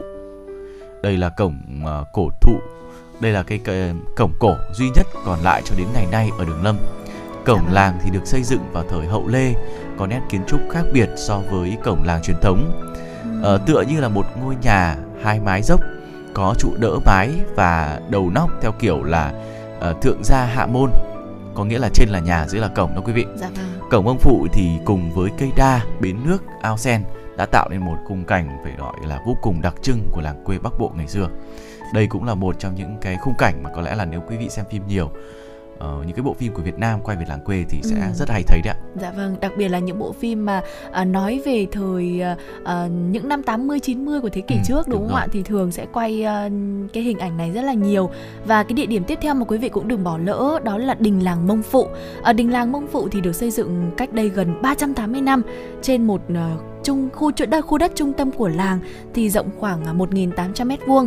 Và thiết kế của đình thì mang đậm nét kiến trúc Việt Mường, à, mô phỏng kiến trúc của nhà sàn với sàn gỗ cách đất. Đình thì bao gồm hai tòa đại bá và hậu cung. Nhà đại bái thì được dựng bởi bốn mươi tám cột gỗ. Phía bên trên mỗi cột gỗ thì đều có chạm khắc nhiều hoa văn hình rồng, hình phượng. À, ừ. Phía bên trong đình thì có treo rất nhiều những hoành phi câu đối. Và nổi bật nhất là bức hoành phi Lão Long Huấn Tử, à, tức là rồng già dạy con, và bức hoành phi Dũng Cảm Cả Tường do vua Thành Thái ban tặng. Nơi đây thì còn lưu giữ nhiều giá trị đặc sắc về kiến trúc văn hóa. Và đây cũng là một địa điểm rất hấp dẫn khách du lịch đến đây. Và thưa quý vị, bên cạnh đó thì còn có nhà thờ Thám Hoa Giang Văn Minh, cũng là một trong những cái địa điểm mà chúng ta cũng có thể ghé đến. ừ. ờ, Nhà thờ này thì được xây dựng từ thời vua Tự Đức để thờ phụng và ghi nhớ công trạng của Thám Hoa Giang Văn Minh. Nhà thờ quay mặt về hướng Nam, có kiến trúc theo hình chữ nhị. Ngày nay thì nhà thờ trở thành một điểm tham quan khá là nhiều du khách đến đây để tìm hiểu về lịch sử, văn hóa, đồng thời cũng là nơi giáo dục truyền thống yêu nước dành cho những thế hệ trẻ khác nữa quý vị. Vâng, và một điểm nổi bật, rất nổi bật nhắc đến ừ. Đường Lâm là chúng ta nghĩ đến ngay, đó là những ngôi nhà cổ ở Đường Lâm quý vị ạ. À, làng cổ Đường Lâm thì có chín trăm năm mươi sáu ngôi nhà cổ, trong đó thì có nhiều ngôi nhà được xây dựng từ những năm một nghìn sáu trăm bốn mươi chín này, một nghìn bảy trăm lẻ ba hay là một nghìn tám trăm năm mươi, tức là rất lâu đời rồi đấy ạ. Ừ. Những ngôi nhà cổ này thì đều được làm từ các vật liệu truyền thống như là đá ong, gỗ xoan, tre, gạch đất nung, ngói, với kiến trúc năm gian hoặc là bảy gian ạ. Ừ. Bên cạnh uh, những cái ngôi nhà cổ này nữa thì chúng tôi còn có thấy là uh, như đã đề cập là có cả giếng nước Sơn Đình nữa đúng không ạ? Dạ vâng. Giếng cổ Đường Lâm. Trước đây thì giếng làng là nơi mà người dân lấy nước sinh hoạt hàng ngày. Các ừ. giếng cổ ở đây thì đều được đặt ở nơi cao, thoáng mát, gần với đình hoặc chùa, cũng là trung tâm của các xóm đấy quý vị.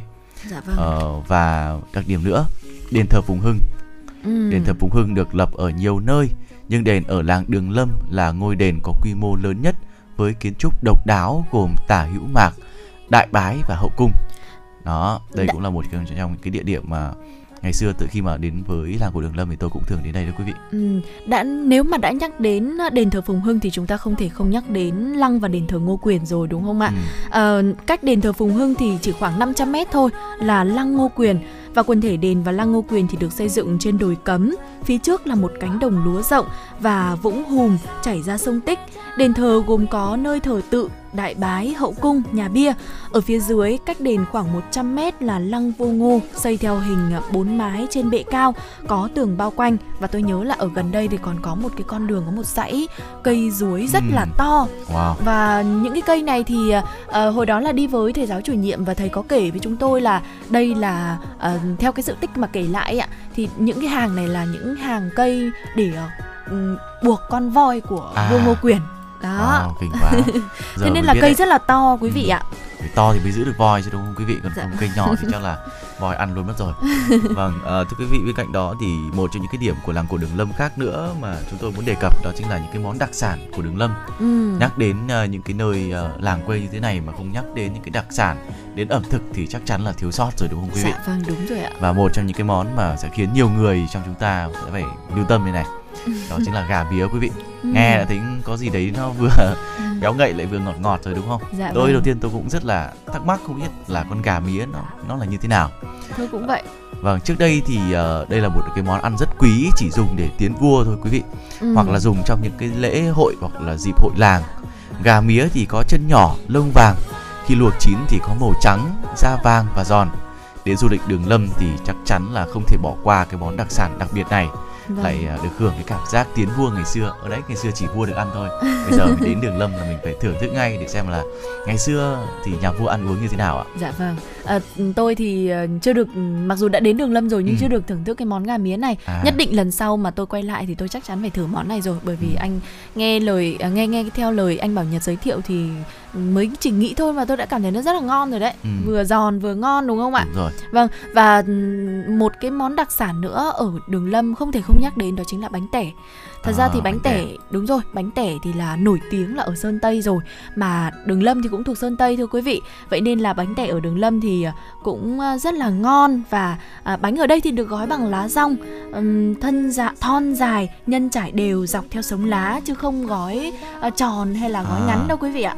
Đó. Đặc biệt quá. Vâng. Một uh, trong những cái đặc sản nữa ở khu vực này mà chúng ta có thể uh, thưởng thức đó chính là kẹo dồi, kẹo lạc và kẹo vừng. Uầy, uh, nhắc đến những cái này thì lại uh, những cái món kẹo giống như kiểu là gợi về những cái ký ức tuổi thơ quý vị. Dạ đúng rồi. Ngày bé là hay được ăn những cái kẹo này lắm. Nhưng mà nói là hay được ăn thôi. Dạ, ngày xưa thôi chứ còn. Dạ vâng. Ngày xưa ngày trước mà nhỏ nhỏ mà được cho một cái kẹo như thế này thì vui lắm. Vâng ạ. Bởi vì có phải lúc nào cũng có kẹo mà ăn đâu. Dạ. Đây là một trong những cái loại kẹo truyền thống được làm bằng các nguyên liệu hết sức là dân dã như là lạc này, đường, mạch nha, vừng, bột gạo. Khi ăn kẹo thì dậy thêm cái mùi vị thơm ngon và mùi, cái vị bùi bùi của vừng và lạc đó quý vị. Vâng. Cái này mà kết hợp thêm theo kiểu một chén uh, trà, trà xanh, xanh ở đấy, trà xanh hoặc là trà mạn thì thôi rồi luôn. Vâng. Tôi vẫn nhớ cái cảm giác khi mà đến với Phùng Hưng và sau đó là ngồi ở một cái quán nước ven đường. Đường Lâm anh, ừ. anh Bảo Nhật ơi. À, Bảo Nhật, Đường Lâm. Đấy. À, đến với Đường Lâm và sau đó là ngồi ở một cái quán nước cạnh cây đa, quý vị, dưới gốc ừ. một cái cây đa rất lớn, và ừ. sau đó là ngồi cùng với những cái vị khách du lịch khác thôi. Nhưng vâng. mà bàn ghế thì cũng rất là đơn sơ giản dị với dạ. cái bàn gỗ, vâng. ghế cũng là ghế gỗ. Đúng và rồi. Sau đó là bà chủ quán có mang ra một cái ấm chè, và ấm, quý vị biết là ngày xưa ấm thì là ấm trà, ấm tích đúng không ừ, ạ? Cái ấm tích, ấm tích ấy, người ta hay để ở trong một cái giỏ đúng không ạ? Đúng rồi, cái để có... giữ ấm đúng không ạ? Ừ, có cái, cái vải các thứ bọc xung quanh đúng nữa. Đúng rồi, đúng rồi. Đó, lấy từ trong cái ấm đấy ra, sau đó là rót một cái cốc trà xanh, trà ừ. ừ, đó, trà xanh, trà xanh chứ không phải trà mạn đâu quý vị. Vâng. À, cộng với nhâm nhi vừa uống vừa ăn những cái chiếc kẹo dồi, kẹo lạc này thì có một cái cảm giác gì nó rất là thanh bình. Ừ. Mặc dù là nó là một cái món hết sức đơn giản thôi, nhưng mà khiến cho chúng ta có thể là gợi nhớ về tuổi thơ ngày xưa. ừ. Bao nhiêu lâu rồi mới được ăn cái, cái kẹo này đúng không ạ? Nghĩ thôi đã thấy thèm rồi anh Bảo Nhật ạ. À, hy vọng rằng là um, dịch dã cũng sẽ được kiểm soát, để ở một ngày không xa chúng ta sẽ có cơ hội được thưởng thức lại tất cả ừ. những cái điều này đúng không ạ? Và quý vị thân mến, à, chúng tôi cũng vẫn đang muốn lắng nghe và cũng đang muốn tiếp nhận những chia sẻ của quý vị và những yêu cầu âm nhạc thông qua uh, tổng đài là không hai bốn ba bảy bảy ba sáu sáu tám tám, cũng như là fanpage của chương trình Chuyển động Hà Nội ép em chín sáu. À, bây giờ thì à, tạm gác lại với Đường Lâm một chút, bởi vì chúng ta cũng đã à, cùng tìm hiểu về Đường Lâm rồi. Hy vọng với những chia sẻ vừa rồi của chúng tôi thì quý vị sẽ có cho mình những à, thông tin cũng như là những à, cách thức để có thể di chuyển đến Đường Lâm sau khi hết dịch. Và bây giờ chúng ta sẽ cùng thư giãn với một giai điệu âm nhạc. Và vâng, thưa quý vị, à, vừa rồi thì uh, xin khép lại cái chuyên mục uh, địa điểm du lịch tại đây. ừ. Nhưng mà chúng tôi sẽ quay trở lại cùng với những cái thông tin hữu ích khác trong chương trình Chuyển động Hà Nội trưa ngày hôm nay. Và hãy giữ sóng nha. uh, Bên cạnh đó thì hãy uh, tương tác cùng với chúng tôi và yêu cầu những uh, uh, giai điệu âm nhạc chúng tôi sẽ xin phép được phục vụ quý vị trong buổi trưa hôm nay. Còn bây giờ thì uh, sẽ là một giai điệu âm nhạc gửi đến quý vị để chúng ta thư giãn hơn trước khi vào bước vào những cái thông tin đáng chú ý khác nữa.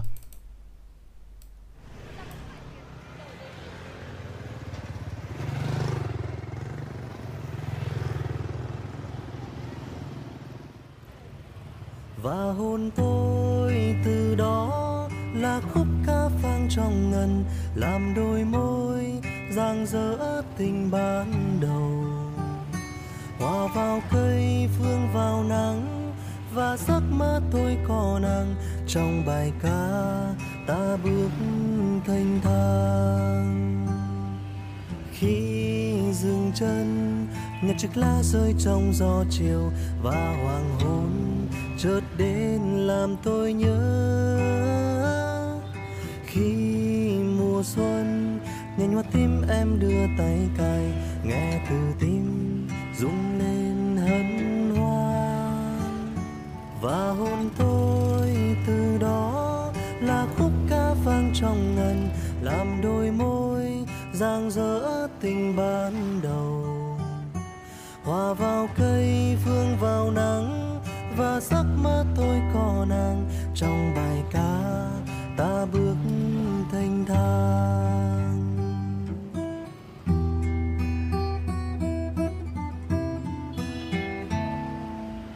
Thấy nhớ chiếc lá vừa rơi chiều nổi gió, có những mộng mơ ngậm nhanh cỏ dại trên môi tôi khác một ngày. Nơi bình yên niềm vui giữa tháng năm học trò, đồng cỏ xanh phương thắm đẹp xe qua chờ vãn, và em cùng tôi là một nốt âm thanh dịu kỳ bản tình ca sương mai chỉ ta lắng nghe. Và hôn tôi từ đó là khúc ca vang trong ngần, làm đôi môi rạng rỡ tình ban đầu, hòa vào cây phương vào nắng, và giấc mơ tôi có nàng trong bài ca ta bước thanh thang.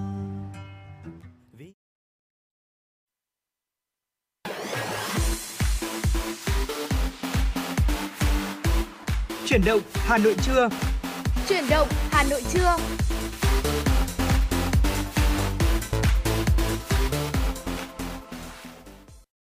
Vâng thưa quý vị, chúng ta đã cùng quay trở lại cùng với Bảo Nhật và Thuy Linh trong Chuyển động Hà Nội Trưa ngày hôm nay. Chúng tôi cũng sẽ luôn cập nhật những thông tin mới và chuyển đến cho quý vị trong hôm nay. Bên cạnh đó thì đừng quên hai kênh để có thể tương tác cùng với chúng tôi là số điện thoại nóng không hai bốn ba bảy bảy ba sáu sáu tám tám và trang fanpage Chuyển động Hà Nội ép em chín sáu quý vị nhé. Và bây giờ sẽ là một số những thông tin chúng tôi gửi đến cho quý vị trong buổi trưa hôm nay. Thưa quý vị và các bạn, chiều qua, Chủ tịch Quốc hội Vương Đình Huệ đã đến thăm và làm việc với Trung tâm Dữ liệu Quốc gia về Dân cư thuộc Cục Cảnh sát Quản lý Hành chính về Trật tự xã hội, Bộ Công an. Theo báo cáo, thì sau hơn một năm đi vào hoạt động, Trung tâm Dữ liệu Quốc gia về Dân cư đã chủ động tham mưu xây dựng, triển khai thành công hai dự án cơ sở dữ liệu quốc gia về dân cư và sản xuất, cấp quản lý căn cước công dân. Đây là hai dự án về ứng dụng công nghệ thông tin có quy mô lớn nhất ngành công an từ trước đến nay. Số liệu từ Bộ Công an cho thấy tới thời điểm hiện tại, toàn quốc đã thu thập và đồng bộ vào hệ thống cơ sở dữ liệu quốc gia về dân cư hơn một trăm lẻ hai triệu phiếu D C không một. Tổng số nhân khẩu qua rà soát là hơn chín mươi tám triệu. Đặc biệt, ngành công an thu nhận năm mươi tám triệu hồ sơ để cấp thẻ căn cước công dân gắn chip điện tử, đã in và trả trên ba mươi tư triệu thẻ cho công dân. Chủ tịch Quốc hội bày tỏ xúc động khi trong cuộc chiến phòng chống dịch bệnh đã có hơn một nghìn bốn trăm cán bộ, chiến sĩ công an bị nhiễm covid mười chín và đã có nhiều cán bộ đã anh dũng hy sinh trên mặt trận bảo đảm an ninh trật tự vì cuộc sống bình yên và hạnh phúc của nhân dân. Nhấn mạnh về nhiệm vụ trong thời gian tới, Chủ tịch Quốc hội cho rằng cần tập trung cao độ cho công tác phòng chống dịch bệnh, sớm khống chế đẩy lùi dịch bệnh để phát triển kinh tế xã hội đất nước. Riêng về việc xây dựng cơ sở dữ liệu quốc gia về dân cư và sản xuất, cấp và quản lý căn cước công dân, Chủ tịch Quốc hội yêu cầu Bộ Công an tiếp tục phối hợp chặt chẽ với các bộ ngành liên quan hoàn thiện hai dự án như đã nêu, nhất là bảo đảm dữ liệu dân cư luôn được bổ sung, cập nhật hàng ngày từ cơ sở, những người đến độ tuổi cấp căn cước phải được cấp căn cước công dân nhanh nhất, thuận lợi nhất. Thưa quý vị, chiều qua tại Thành phố Hồ Chí Minh, lãnh sự quán Australia tại Thành phố Hồ Chí Minh đã thay mặt chính phủ Australia bàn giao bốn trăm lẻ ba nghìn liều vaccine AstraZeneca cho Việt Nam. Đây là lô vaccine đầu tiên trong cam kết hỗ trợ một phẩy năm triệu liều AstraZeneca cho Việt Nam trong năm nay của Australia để chống dịch covid mười chín. Bà Julianne Scowes, Tổng lãnh sự Australia tại Thành phố Hồ Chí Minh cho biết, việc bàn giao bốn trăm lẻ ba liều vaccine là một phần trong cam kết liên tục của Australia đối với Việt Nam, với tư cách là một người bạn thân thiết và đối tác chiến lược. Australia cũng đang cung cấp một gói hỗ trợ bổ sung liên quan đến vaccine cho Việt Nam thông qua quan hệ đối tác với UNICEF trị giá gần ba mươi triệu đô la Mỹ. Bao gồm các liều vaccine bổ sung, ống tiêm và thiết bị dây chuyển lạnh, đào tạo nhân viên y tế và hỗ trợ triển khai tiêm chủng ở các tỉnh vùng sâu vùng xa. Phát biểu tại lễ bàn giao, Thứ trưởng Bộ Y tế Nguyễn Trường Sơn cho rằng, sự hỗ trợ vaccine từ Australia vào thời điểm này là rất kịp thời cho việc triển khai tiêm chủng của Việt Nam trong bối cảnh nhiều tỉnh thành đang phải đối mặt với sự gia tăng số ca mắc covid mười chín. Bộ Y tế Việt Nam cam kết phân phối vaccine phòng chống covid mười chín cho các địa phương căn cứ vào tình hình dịch bệnh thực tế, đáp ứng yêu cầu cấp bách, ngăn chặn đại dịch một cách phù hợp, hiệu quả và công bằng. Theo Ban Quản lý Quỹ Vaccine phòng covid mười chín, tính đến mười bảy giờ chiều qua, số dư Quỹ Vaccine phòng covid mười chín là tám nghìn sáu trăm ba mươi bảy tỷ đồng. Ban Quản lý Quỹ cho biết đã xuất quỹ thanh toán hai trăm tám mươi hai tỷ đồng mua vaccine nên số dư quỹ còn là tám nghìn ba trăm năm mươi lăm tỷ đồng. Bộ trưởng Bộ Tài chính Hồ Đức Phước kỳ vọng sẽ huy động sức mạnh toàn dân để tạo nên kỳ tích mới trong cuộc chiến phòng chống đại dịch. Thực hiện nghị quyết tám mươi sáu, chính quyền thành phố Hà Nội đang có những biện pháp cấp bách thể hiện quyết tâm giữ vùng xanh, quét sạch vùng đỏ. Theo ghi nhận, hiện quận Thanh Xuân đã tạm thời phong tỏa khu vực phát sinh ổ dịch là hai ngõ ba trăm hai mươi tám và ba trăm ba mươi phường Thanh Xuân Trung trong vòng bảy ngày để phục vụ truy vết, xét nghiệm, bóc tách các ép không ra khỏi cộng đồng. Những người dân trong khu vực phong tỏa nếu không chấp hành xét nghiệm sẽ phải đi cách ly tập trung. Quận Thanh Xuân đã huy động các nhân viên y tế của quận và các trường y tế trên địa bàn để tăng tốc độ lấy mẫu xét nghiệm. Ngay sau khi phong tỏa địa bàn để đảm bảo các nhu cầu thiết yếu cho người dân, Ủy ban nhân dân quận Thanh Xuân và phường Thanh Xuân Trung đã hỗ trợ lương thực, thực phẩm, trang thiết bị y tế cho người dân. Tranh thủ thời gian giãn cách xã hội, những ngày qua, các quận huyện ở thành phố Hà Nội đang chạy đua với thời gian thực hiện hai đợt xét nghiệm sàng lọc SARS-xê o vê hai diện rộng trên địa bàn, với hơn một triệu người được lấy mẫu xét nghiệm. Cùng với việc giữ bằng được các vùng xanh, tất cả vùng đỏ, vùng da cam đã và đang được các địa phương tập trung quyết liệt để xét nghiệm, tầm soát diện rộng nhằm bóc tách các trường hợp ép không ra khỏi cộng đồng, không để lây lan dịch bệnh. lực lượng chức năng của hai phường Văn Chương và Văn Miếu, hai phường đang bị phong tỏa thuộc quận Đống Đa, đã phối hợp với Trung tâm Y tế quận lập điểm tiêm vaccine cho người dân tại đây. Thời gian tiêm bắt đầu từ ngày hai mươi bảy đến ngày ba mươi tháng tám.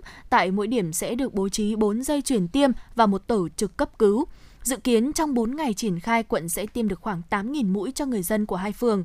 Điểm tiêm đã dã chiến đặt ngay tại lòng đường phố Quốc Tử Giám, địa bàn giáp danh phường Văn Chương và Văn Miếu. Trước đó, ngay sau khi quận Đống Đa ban hành quyết định phong tỏa toàn bộ hai phường Văn Chương và Văn Miếu, bắt đầu từ mười tám giờ ngày hai mươi mốt tháng tám để phòng chống dịch covid mười chín.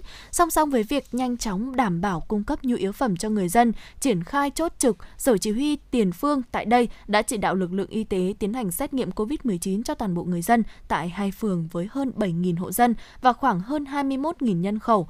Đến nay, kết quả bước đầu đã có mười lăm nghìn mẫu âm tính. Tối qua, quận Ba Đình cho biết đã tạm ngừng hoạt động của chợ Ngọc Hà, phường Đội Cấn vì liên quan đến một người bán hàng tại chợ có kết quả test nhanh dương tính với virus SARS-xê o vê hai. Ủy ban nhân dân phường Đội Cấn cho biết, ngay trong chiều ngày hai mươi bảy tháng tám, trạm y tế phường đã tổ chức lấy xong hai trăm mười bốn mẫu xét nghiệm theo phương pháp rờ tê pê xê rờ cho tất cả các tiểu thương tại chợ Ngọc Hà. Phường Đội Cấn cũng đã tiến hành phun khử khuẩn toàn bộ chợ, tiến hành truy vết, đồng thời lực lượng chức năng cũng hạn chế người ngoài khu vực vào chợ.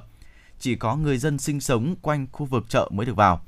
Phường Đội Cấn cũng yêu cầu người dân tạm thời không di chuyển ra khỏi khu vực chợ. Quý vị thân mến, vừa rồi là một số những thông tin chúng tôi đã gửi đến quý vị. Để trước khi bước vào những thông tin khác nữa, thì xin mời quý vị chúng ta sẽ cùng thư giãn với ca khúc Mùa Thu Cho Em.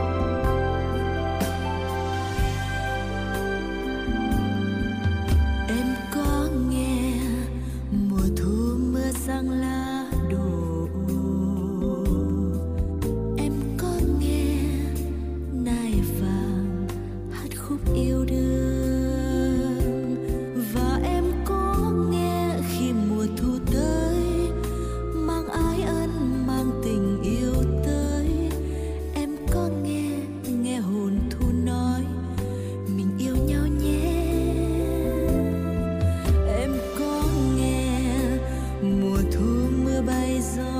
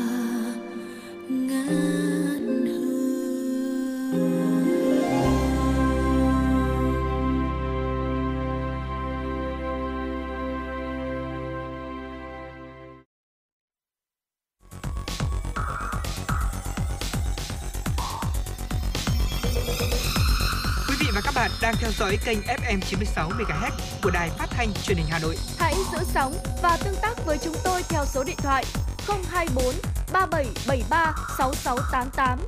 ép em chín sáu đồng hành trên mọi nẻo đường. đường.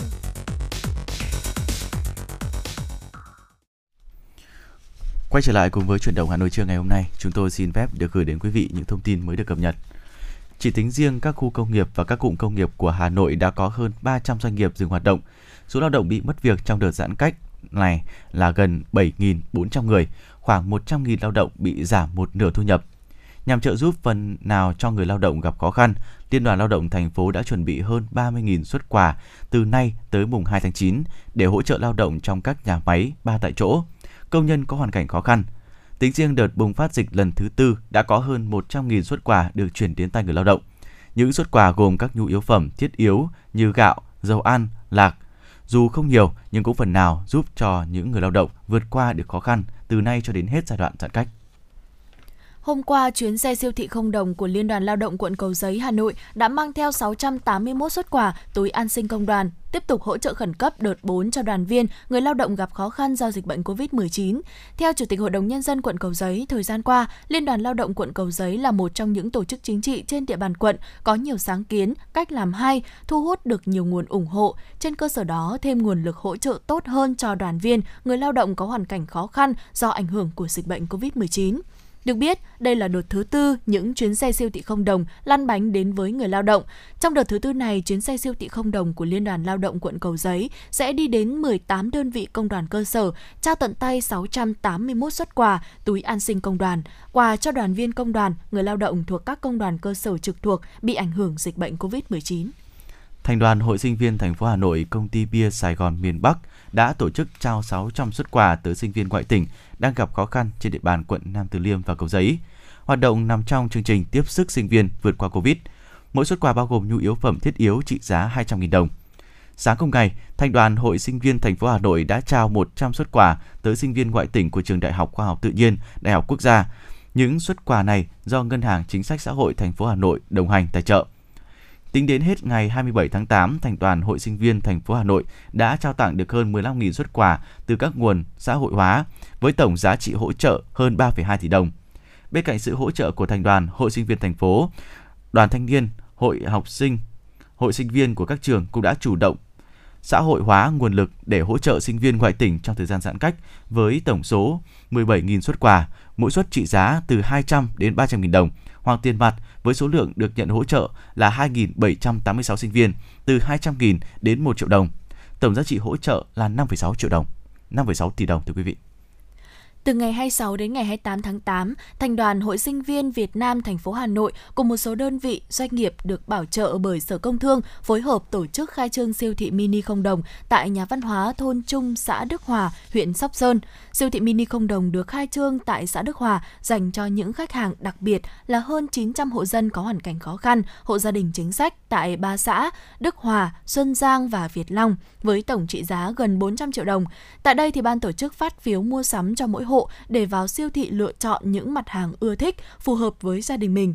Đây là hoạt động ý nghĩa nằm trong chuỗi chương trình Hà Nội Trái Tim Hồng nhằm giúp trợ giúp cho người lao động khó khăn, công nhân mất việc làm, sinh viên gặp khó khăn do ảnh hưởng bởi dịch cô vít mười chín. Cho đến nay, chương trình đã mở mười ba siêu thị không đồng, đã hỗ trợ cho mười ba nghìn đối tượng tại các quận, huyện.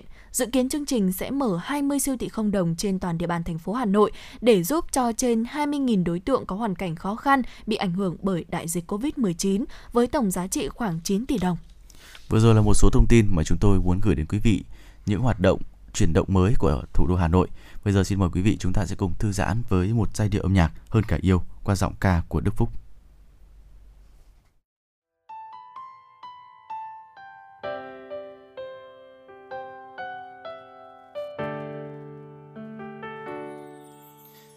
Em hay hỏi anh rằng anh yêu em nhiều không? Anh không biết phải nói thế nào để đúng với cảm xúc trong lòng. Khi anh nhìn em là anh thấy cuộc đời anh là quá khứ và cả tương lai, là hiện tại không bao giờ phai. Tình yêu trong anh vẫn luôn thầm lặng, nhưng không có nghĩa, không rộng lớn. Chỉ là anh đôi khi khó nói nên lời, mong em hãy cảm nhận thôi.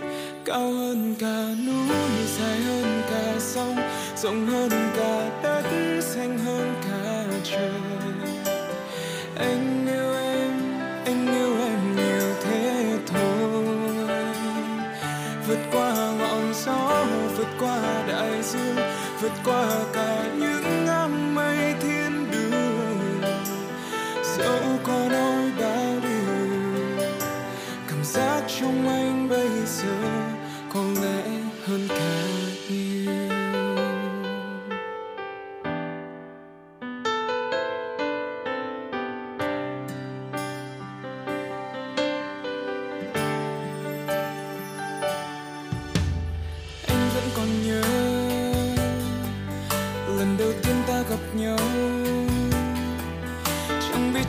Lần đó sẽ là lần cuối anh yêu một ai trên đời.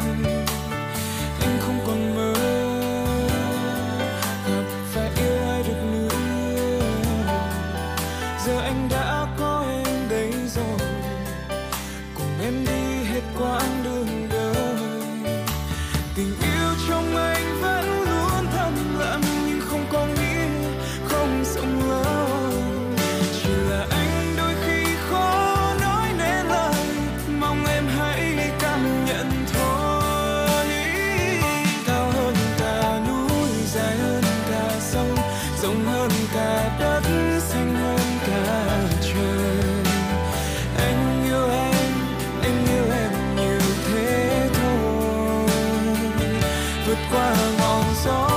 Qua đại dương, vượt qua cả những nắng mây thiên đường.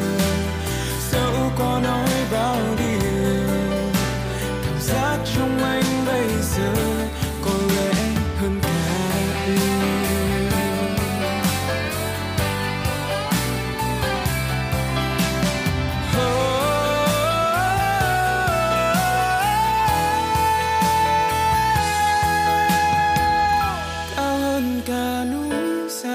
Cả sông, rộng hơn cả đất, xinh hơn cả trời.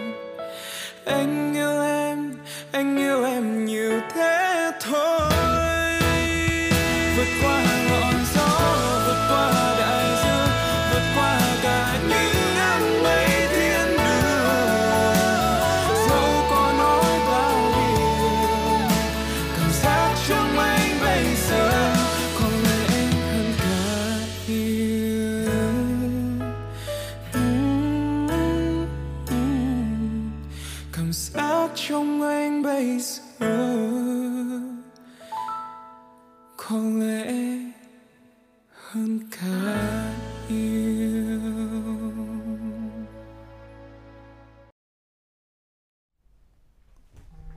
Quý vị thính giả thân mến, vừa rồi là ca khúc Hơn Cả Yêu qua giọng hát của ca sĩ Đức Phúc. Và ngay bây giờ thì Thuy Linh và Bảo Nhật xin gửi đến quý vị thính giả những thông tin mà chúng tôi vừa mới cập nhật được ạ.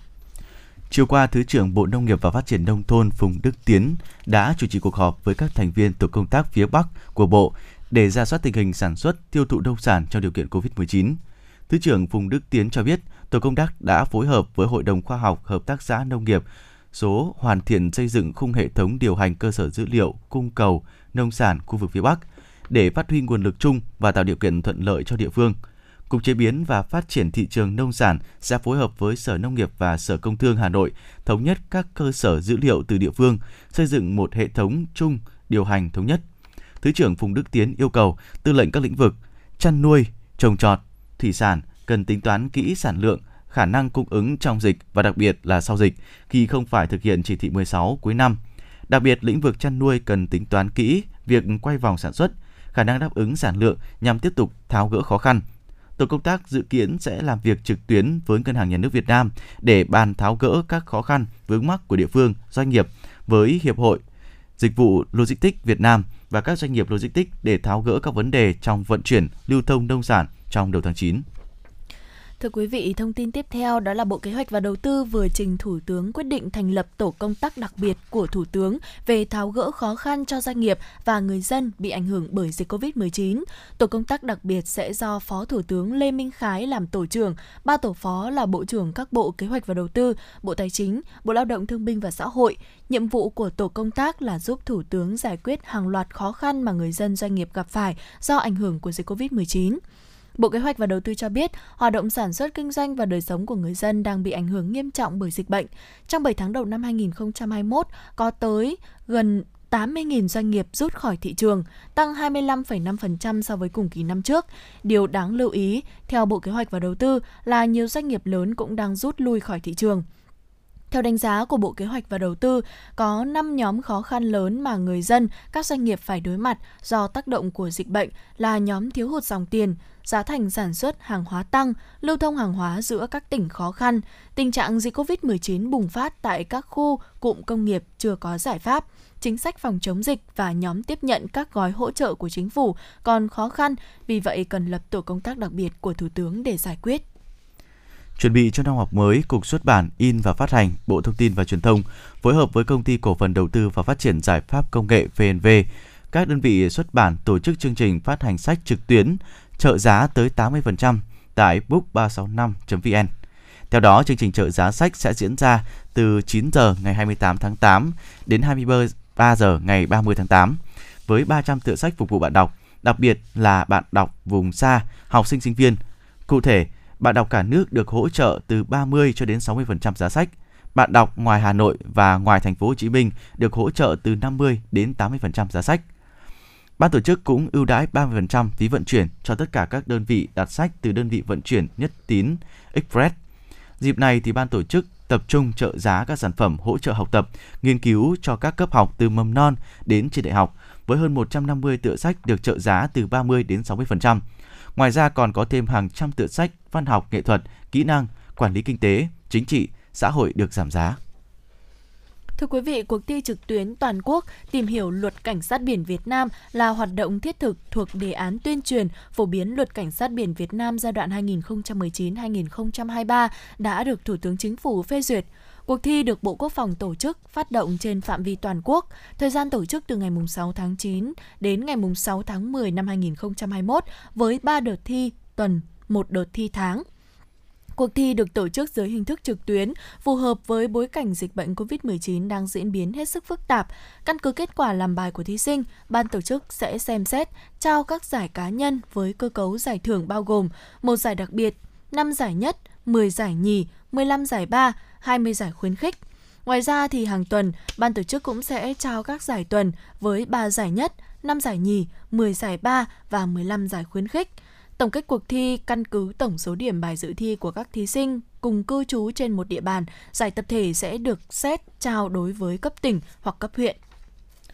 Thưa quý vị, Công an thành phố Hà Nội vừa triển khai hệ thống app ứng dụng báo cháy một một bốn trên không gian mạng để phục vụ công tác phòng cháy chữa cháy và cứu nạn cứu hộ thuận tiện nhất trong thời gian giãn cách xã hội.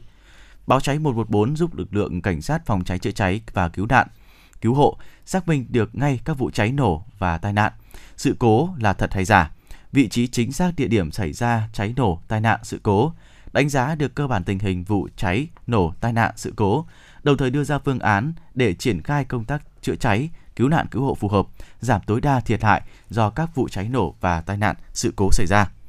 Quý vị thân mến, vừa rồi là một số những thông tin mà chúng tôi muốn chuyển đến trong chương trình Chuyển động Hà Nội trưa hôm nay. Bây giờ xin mời quý vị chúng ta cùng thưởng thức ở giai điệu âm nhạc Mùa hè phía chân trời trước khi quay trở lại với Chuyển động Hà Nội trưa hôm nay.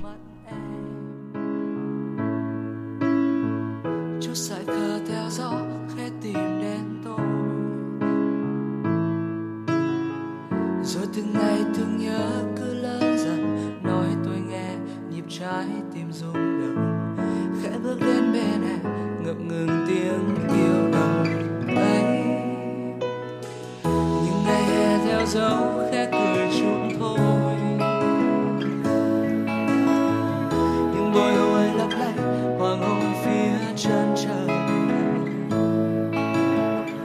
nhìn em cười lung linh trong nắng. Mai đây mình cách xa mây ngàn, tôi thương em mong manh bên em suốt cuộc đời.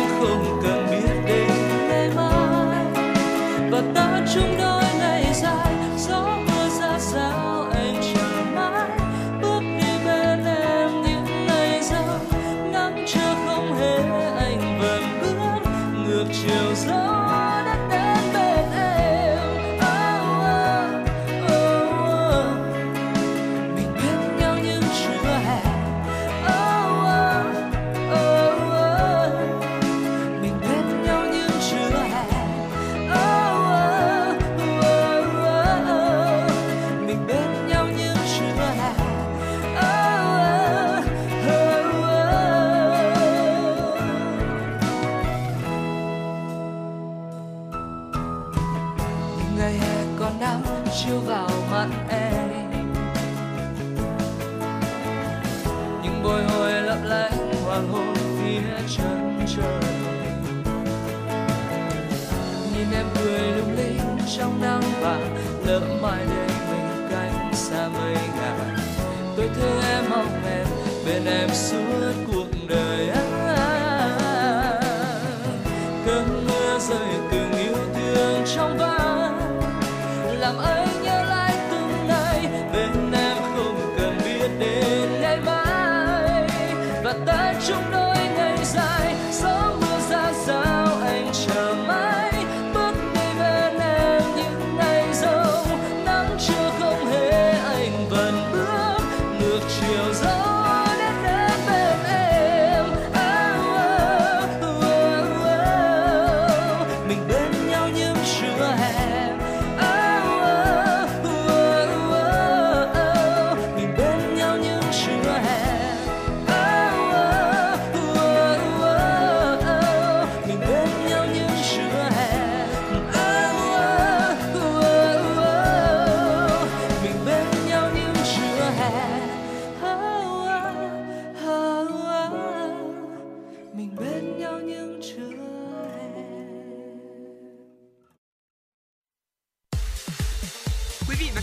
Trên chuyến bay mang số hiệu F M chín sáu. Hãy thư giãn, chúng tôi sẽ cùng bạn trên mọi cung đường. Hãy giữ sóng và tương tác với chúng tôi theo số điện thoại không hai bốn ba bảy bảy ba sáu sáu tám tám.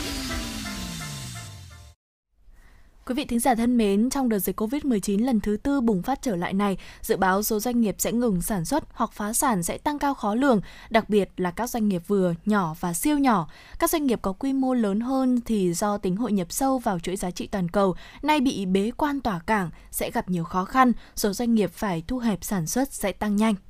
Vâng, và thưa quý vị, hầu hết doanh nghiệp cho biết dịch covid mười chín đang ảnh hưởng tiêu cực tới hoạt động sản xuất kinh doanh của họ. Không tiếp cận được khách hàng, đứt gãy chuỗi cung ứng, doanh thu giảm mạnh, phải cho nhiều lao động nghỉ việc. Đến nay vẫn rất lao đao. Để vượt qua thử thách này, nhiều doanh nghiệp đã và đang nỗ lực nhanh chóng chuyển đổi mô hình, tổ chức sản xuất, kinh doanh nhằm thích ứng với đại dịch toàn cầu. Và trong phần tới đây của chương trình thì xin mời quý vị thính giả cùng đến với cuộc trò chuyện của em xê Công Nghĩa cùng với các vị khách mời của ép em chín sáu ngày hôm nay để cùng trao đổi xung quanh về chủ đề Doanh nghiệp Việt Nam nỗ lực thích ứng trong đại dịch. Xin mời quý vị thính giả cùng nghe. Thưa quý vị và các bạn, chịu tác động nhiều chiều từ đại dịch covid mười chín, tám tháng qua đã có nhiều doanh nghiệp phải từ bỏ cuộc đua nơi thương trường. Thế nhưng rất nhiều doanh nhân, doanh nghiệp khác đã và đang nỗ lực trên nhiều khía cạnh để có thể trụ vững trên thị trường và thích nghi với thời cuộc, có khả năng vươn lên mạnh mẽ trong giai đoạn mới. Đây cũng là nội dung chính được bàn luận trong cuộc tọa đàm của chúng tôi ngày hôm nay với chủ đề Doanh nghiệp nỗ lực thích ứng trong đại dịch, cùng với sự tham gia của các vị khách mời xin được trân trọng giới thiệu. Ông Nguyễn Hoa Cương, nguyên Giám đốc Trung tâm Đổi mới sáng tạo quốc gia, Phó Viện trưởng Viện Nghiên cứu Quản lý Kinh tế Trung ương. Xin được chào ông. Vâng, kính chào quý vị thính giả. Xin được trân trọng giới thiệu. Ông Nguyễn Hòa Bình, Chủ tịch Tập đoàn Nextech. Xin được chào ông. Vâng, xin chào quý vị đang nghe đài. Ông Phạm Đình Đoàn, Chủ tịch Tập đoàn Phú Thái, Phó Chủ tịch Hội đồng Trung ương các hiệp hội doanh nghiệp Việt Nam. Vâng, xin được chào ông. Chào biên tập viên, kính chào quý vị thính giả. Xin được trân trọng giới thiệu bà Đặng Thúy Hà, Giám đốc khu vực miền Bắc, Công ty Nghiên cứu Thị trường Nielsen Việt Nam. Xin chào quý thính giả. Đầu tiên xin được cảm ơn các vị khách mời đã nhận lời mời tham gia chương trình của chúng tôi ngày hôm nay. Vâng, thưa các vị khách mời, trong đợt dịch covid mười chín lần thứ tư bùng phát trở lại thì hầu hết các doanh nghiệp cho biết dịch covid mười chín đã ảnh hưởng tiêu cực tới hoạt động sản xuất kinh doanh của họ. Không tiếp cận được khách hàng hay là đứt gãy chuỗi cung ứng, doanh thu giảm mạnh, phải cho nhiều lao động nghỉ việc, đến nay vẫn lao đao. Với góc nhìn của ông Nguyễn Hòa Bình thì sao ạ? Đại dịch có những tác động như thế nào đối với doanh nghiệp? Trong một năm rưỡi qua, và cụ thể tôi cho rằng là ngay cái giai đoạn hiện nay mà chúng ta đang nói chuyện với nhau ở đây thì là cái tác động của đại dịch đang có thể nói là đang rất xấu đến môi trường kinh doanh của tất cả các doanh nghiệp tại Việt Nam. Nó nằm ở trong ba cái khâu mấu chốt chính. Thứ nhất là cái trong khâu tiêu dùng, thì là nhu cầu tiêu dùng là giảm mạnh, bởi vì là trong cái đại dịch giãn cách không đi làm, bản thân người tiêu dùng là cũng phải hầu bao thắt chặt uh, chi tiêu.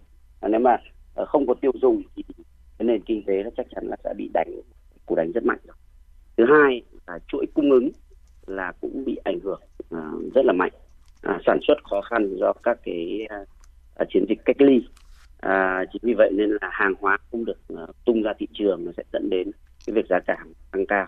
Và cái vấn đề thứ ba hiện nay chúng ta đang gặp phải rất nghiêm trọng ở khâu logistics, à, vận chuyển đình đốn do phong tỏa, giãn cách à, từ tỉnh đến tỉnh, từ nhà sản xuất cho đến à, các trung tâm phân phối là cũng đã bị ảnh hưởng. Và thậm chí là cái việc là giao hàng trong nội thành, nội tỉnh của các à, à, từ tay à, các điểm phân phối đến à, người tiêu dùng cũng là bị ảnh hưởng. À, à, cái việc này đang bị lặp đi lặp lại, à, khiến cho các doanh nghiệp, rất nhiều doanh nghiệp nản lòng và ngủ đông. Và người lao động thì và một cái rất nhiều người lao động là khó khăn, à, không có việc làm trong một thời gian dài nên là bỏ về quê. Như chúng ta nhìn thấy có chiến dịch rất nhiều hàng nghìn xe máy di chuyển từ Sài Gòn ra đến tận miền miền Bắc. À, tôi cho rằng việc này sẽ rất là lâu để hồi phục. À, tuy nhiên thì có cái điểm sáng đó là một năm Covid có thể nói bằng mười năm tuyên truyền chuyển đổi số. Mọi ngành nghề, mọi hoạt động xã hội hiện nay đều phải chuyển lên online. Thì tôi nghĩ đó là một cái điểm sáng duy nhất à, cho cái bối cảnh nền kinh tế tương đối là u ám ngay cái giai đoạn hiện nay. Xin cảm ơn chia sẻ của ông. Thưa ông Nguyễn Hòa Cường, ông có thể chia sẻ về cái nhìn tổng quát của ông về sự tác động của dịch Covid mười chín đến giới doanh nghiệp trong bối cảnh hiện nay là gì được không ạ? À, vâng. À, tôi nghĩ rằng trong cái thời gian một năm rưỡi qua thì chúng ta đều nhìn thấy là có những cái uh, tác động hàng ngày xảy ra đối với doanh nghiệp và người dân. À, thế vậy thì về uh, xét từ góc độ kinh tế vĩ mô thì cái kinh tế vĩ mô của chúng ta thì cơ bản là cũng ổn định, à, lạm phát được kiểm soát, lãi suất cho vay thì giảm dần, thị trường tiền tệ cũng ổn định. À, năm ngoái thì giê đê pê uh, của chúng ta có tăng trưởng hai phẩy chín phần trăm, là một trong số ít các quốc gia có tăng trưởng dương. Còn uh, sáu tháng đầu năm nay thì giê đê pê cũng đạt mức tăng gần năm phẩy sáu mươi tư phần trăm. Tuy nhiên thì uh, tôi cũng rất chia sẻ với cả anh Bình, tức là đúng là đại dịch có tác động rất là tiêu cực đối với cả gần như mọi mặt của nền kinh tế. Ví dụ như là xét về công nghiệp chẳng hạn thì một số trung tâm công nghiệp bị ảnh hưởng tương đối nặng. Ở phía Bắc thì ở một số các cái tỉnh uh, qua đợt dịch thứ ba vào đầu năm hai nghìn không trăm hai mươi mốt. Còn các tỉnh phía Nam thì là cái bây giờ thì đang là cái nơi mà uh, chịu ảnh hưởng rất là nặng, là trung tâm dịch là trong cái đợt dịch thứ tư kể từ hai mươi bảy tháng tư cho đến nay. À, nông nghiệp thì gặp khó khăn cũng rất là nhiều, đặc biệt liên quan đến đầu ra, liên quan đến lưu thông, về tiêu thụ rồi bán lẻ. Các ngành dịch vụ thì ví dụ như là ngành uh, du lịch, ngành vận tải, ngành bán lẻ, ngành giáo dục đào tạo, có rất nhiều ngành thì bị ảnh hưởng tiêu cực. À, tôi nghĩ rằng là các cái câu chuyện về về chuỗi cung ứng hay là về chuỗi logistics như anh Bình vừa nêu thì tôi cũng hoàn toàn đồng ý, tức là đây là một cái sự ảnh hưởng rất là nặng đối với cả uh, toàn bộ khu vực doanh nghiệp. Các cái khảo sát gần đây của Bộ Kế hoạch Đầu tư với lại Phòng Thương mại Công nghiệp Việt Nam và một số các cái cơ quan khác tiến hành từ cuối năm hai nghìn không trăm hai mươi, đầu hai nghìn không trăm hai mươi mốt thì đều cho thấy rằng là có ít nhất từ tám mươi lăm đến tám mươi bảy, thậm chí là chín mươi phần trăm doanh nghiệp chịu ảnh hưởng tiêu cực của Covid. Phần lớn các doanh nghiệp thì đều bị sụt giảm mạnh về doanh thu. Và đến cuối năm ngoái thì uh, Tổng cục Thống kê cũng có một cái đánh giá khảo sát cho thấy rằng là có trên ba mươi triệu lao động bị ảnh hưởng bởi Covid. Như vậy thì uh, trong một năm rưỡi qua ấy, nếu mà xét về cái um, khía cạnh về phát triển doanh nghiệp, tức là tính từ đầu năm hai nghìn không trăm hai mươi đến hết tháng bảy năm hai nghìn không trăm hai mươi mốt, chúng ta có khoảng hai trăm lẻ một nghìn doanh nghiệp thành lập mới, nhưng cũng có tới một trăm bảy mươi mốt nghìn doanh nghiệp rút lui khỏi thị trường. Trong đó thì có khoảng tám mươi hai nghìn doanh nghiệp, tức là chiếm khoảng bốn mươi tám phần trăm tạm ngừng kinh doanh có thời hạn. Nói khác đi, tức là trong một năm rưỡi qua thì um, nếu chúng ta tính trung bình một ngày ấy, thì trung bình một ngày chúng ta có ba trăm năm mươi doanh nghiệp sa ngập thị trường, nhưng cũng có ba trăm doanh nghiệp rút khỏi thị trường, và trong đó có một trăm bốn mươi tư doanh nghiệp tạm ngừng kinh doanh có thời hạn. Thì ừ. các số liệu này rõ ràng là cho thấy cái dịch bệnh Covid mười chín đã và đang ảnh hưởng rất lớn tới các hoạt động sản xuất kinh doanh của doanh nghiệp. Nhưng mà tôi cũng chia sẻ với cái ý sau của anh Bình, tức là đúng là cái sự Covid này lại là một cái tạo để cho các doanh nghiệp mà thay đổi và có và phải tái cơ cấu lại rất nhiều hoạt động của mình. Vừa rồi thì ông Bình có nhắc đến một năm Covid mười chín bằng mười năm tuyên truyền về chuyển đổi số. Sẽ có thể thấy rằng là uh, dịch bệnh mang lại rất là nhiều thách thức, nhưng cũng mở ra cho chúng ta rất là nhiều hướng đi, đúng không ạ? Nhiều cơ hội mới trong việc là chuyển đổi kinh doanh. Vậy thì thưa ông Nguyễn Hoa Cương, theo như quan sát của ông, công cuộc chuyển đổi số này nó diễn ra thực tế như thế nào tại nước ta? Vâng, tôi nghĩ rằng thực ra cái uh, vấn đề chuyển đổi số ấy cũng giống như là rất là nhiều các cái chính sách mới khác mà chúng ta cũng có cái vấn đề, tức là luôn luôn chúng ta luôn đặt cái vấn đề rằng là chính sách đã đi vào cuộc sống hay chưa. Thế có rất nhiều chính sách đã ban hành rồi, tuy nhiên mất rất nhiều thời gian thì chính sách đó mới được chỉ triển khai một phần hay là có hiệu quả một phần thôi. Nhưng mà tuy nhiên thì đối với cả các cái chính sách về uh, chuyển đổi số thì uh, tôi nghĩ rằng là ở nhiều cấp độ khác nhau thì chúng ta cũng đã có các cái uh, có các cái hành động, có các cái uh, can thiệp hoặc là có các cái um, việc uh, có cái sự thay đổi.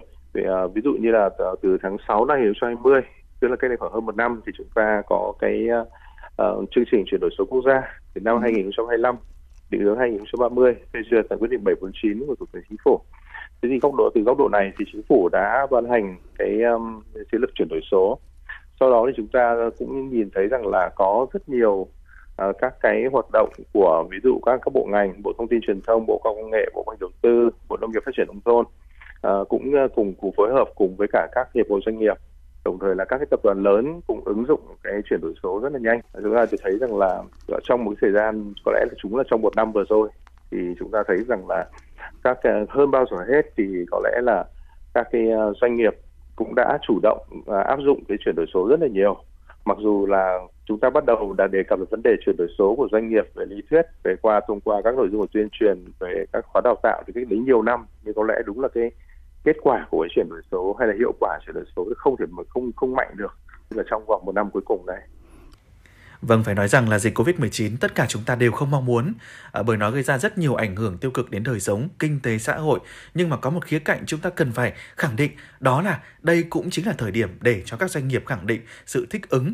À, thưa ông Phạm Đình Đoàn, qua quan sát của ông trong thời gian vừa qua, trong bối cảnh dịch bệnh covid mười chín thì các doanh nghiệp, doanh nhân đã có sự thay đổi như thế nào để thích ứng? Và theo ông thì các doanh nghiệp đã thực hiện cái sự chủ động nắm bắt cơ hội để thay đổi hay chưa?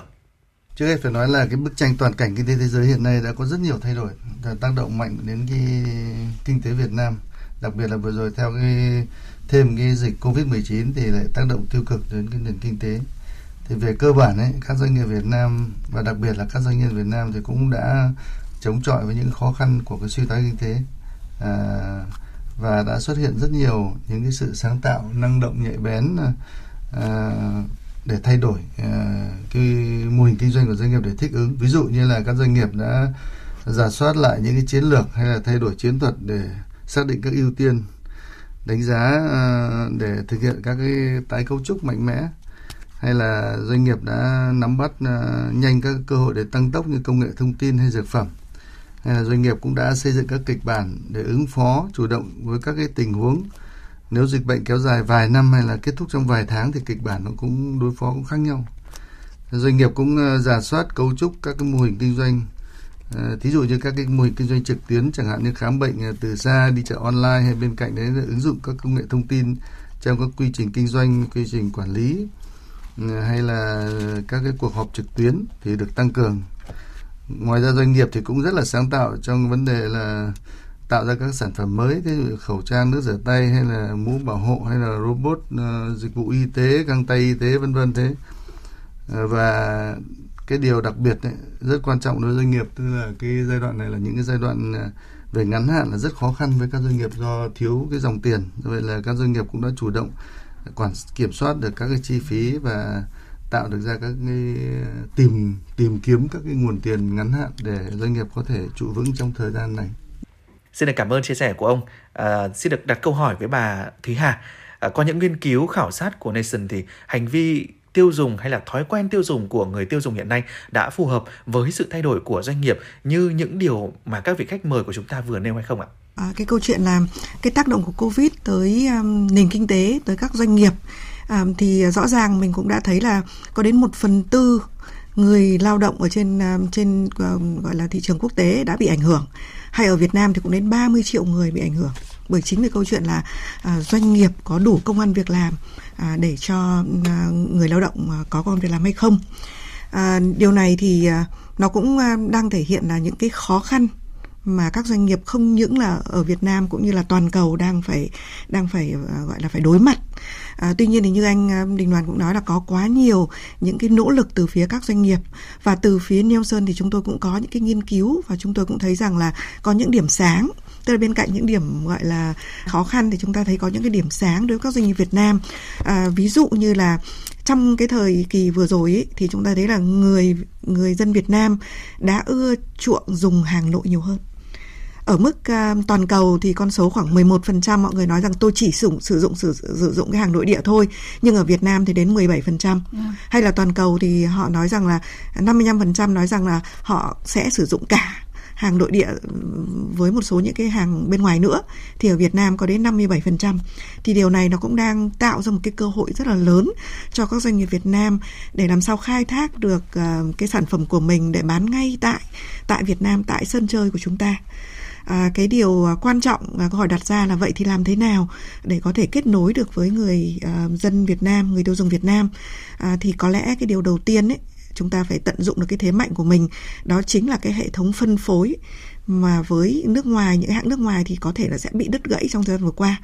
À, còn với doanh nghiệp nội địa thì chúng ta hoàn toàn chúng ta có thể chủ động hơn. À, những cái biện pháp khác nữa thì anh anh Đình Đoàn cũng đã nói, đúng không ạ? Ví dụ như là phát triển thêm kênh online hoặc là đưa ra những cái chiến lược à, và nhiều những cái thông tin khác nữa. Nhưng mà điều cốt lõi là gì? Chúng ta vẫn phải hiểu được người tiêu dùng thực sự là cần gì, và họ rất là cần cái sự tiện lợi, họ cần cái sự an toàn, họ rất quan tâm tới sức khỏe. À, và điều một điều rất quan trọng nữa là cái túi tiền của họ ít hơn trong thời gian vừa qua. Vâng, xin được cảm ơn uh, bà Thúy Hà. À, thưa các vị khách mời, khi mà nền kinh tế của chúng ta chưa gắn với cụm từ mục tiêu kép, tức là vừa phát triển kinh tế vừa chống dịch, thì khả năng thích ứng rồi thì tiếp cận với công nghệ bốn chấm không, khả năng số hóa của chính các doanh nhân doanh nghiệp ở Việt Nam trong giai đoạn trước được đánh giá khá là sơ khai. Với thời điểm hơn một năm trở lại đây, có sự xoay chuyển như thế nào? Xin được lắng nghe ý kiến chia sẻ của ông Nguyễn Hòa Bình ạ. À, chúng ta vẫn có bị hiện tượng là nước đến trên thì mới nhảy. Trước năm, từ năm hai nghìn trở về trước, khi mà cái nền kinh tế truyền thống nó vẫn đang phát triển tốt, à, thì cái việc mà kêu gọi hay là triển khai các cái nền tảng chuyển đổi số đến với các doanh nghiệp à, vẫn là tương đối là bị uh, chậm cái sự uh, cái sự chấp nhận, đúng không? À, cho đến khi Covid xảy ra thì xu thế doanh nghiệp vội vàng và ồ ạt xoay chuyển sang chuyển đổi số. À, nhưng uh, cũng nói thật là khi mà chúng ta làm quen một thứ mới sẽ mất rất nhiều thời gian, nên là cái hiệu quả thời gian đầu sẽ bị chậm, bởi vì chúng ta còn phải đi học, chúng ta còn phải chiêm nghiệm, có thời gian chiêm nghiệm, đúng không ạ? Và khi mà sau một năm một rưỡi Covid thì chúng ta đã có thời gian học rồi, chiêm nghiệm rồi, thì lúc đấy dịch nặng nó mới bùng đến. À, ví dụ cụ thể như ngay hiện nay chúng ta có chuyển đổi số gì thì chuyển đổi số, nhưng khi mà cái việc giãn cách nó diễn ra rất là à, nghiêm ngặt thì khiến cho khâu logistics khó khăn, không thể giao được, không thể kinh doanh được, không thể giao hàng được. Đấy, thì chúng ta lại lâm vào một loại khó khăn kiểu mới. À, khi mà chúng ta có ứng dụng công nghệ rồi nhưng mà đến cuối cùng chúng ta giao hàng mà không giao được, thì hiện nay đấy chính là hiện nay là đang là ở ngay thời điểm hiện tại chúng ta đang nói chuyện với nhau đây, đấy hiện nay đấy chính lại là cái nhức nhối lớn nhất ở trong cái cộng đồng là kinh doanh bằng thương mại điện tử ở, ở Việt Nam. Và trong khi đó ngược lại có một số cái loại doanh nghiệp, một số doanh nghiệp biết tận dụng trước và đi trước. Đấy, ví dụ như hiện nay họ không giao được hàng, nhưng mà một số doanh nghiệp đi trước, ví dụ tôi tại Nextech chúng tôi có một cái nền tảng kho vận trung tâm à, tên là Boxme. Nếu mà các doanh nghiệp nào đã chuyển hàng lưu lưu vào một kho trung tâm đó rồi thì hiện nay họ vẫn bán hàng tốt. Thế còn những doanh nghiệp là đang đang đang tự làm kho riêng thì lại rất là khó, à, là thậm chí là đang dừng bán hàng.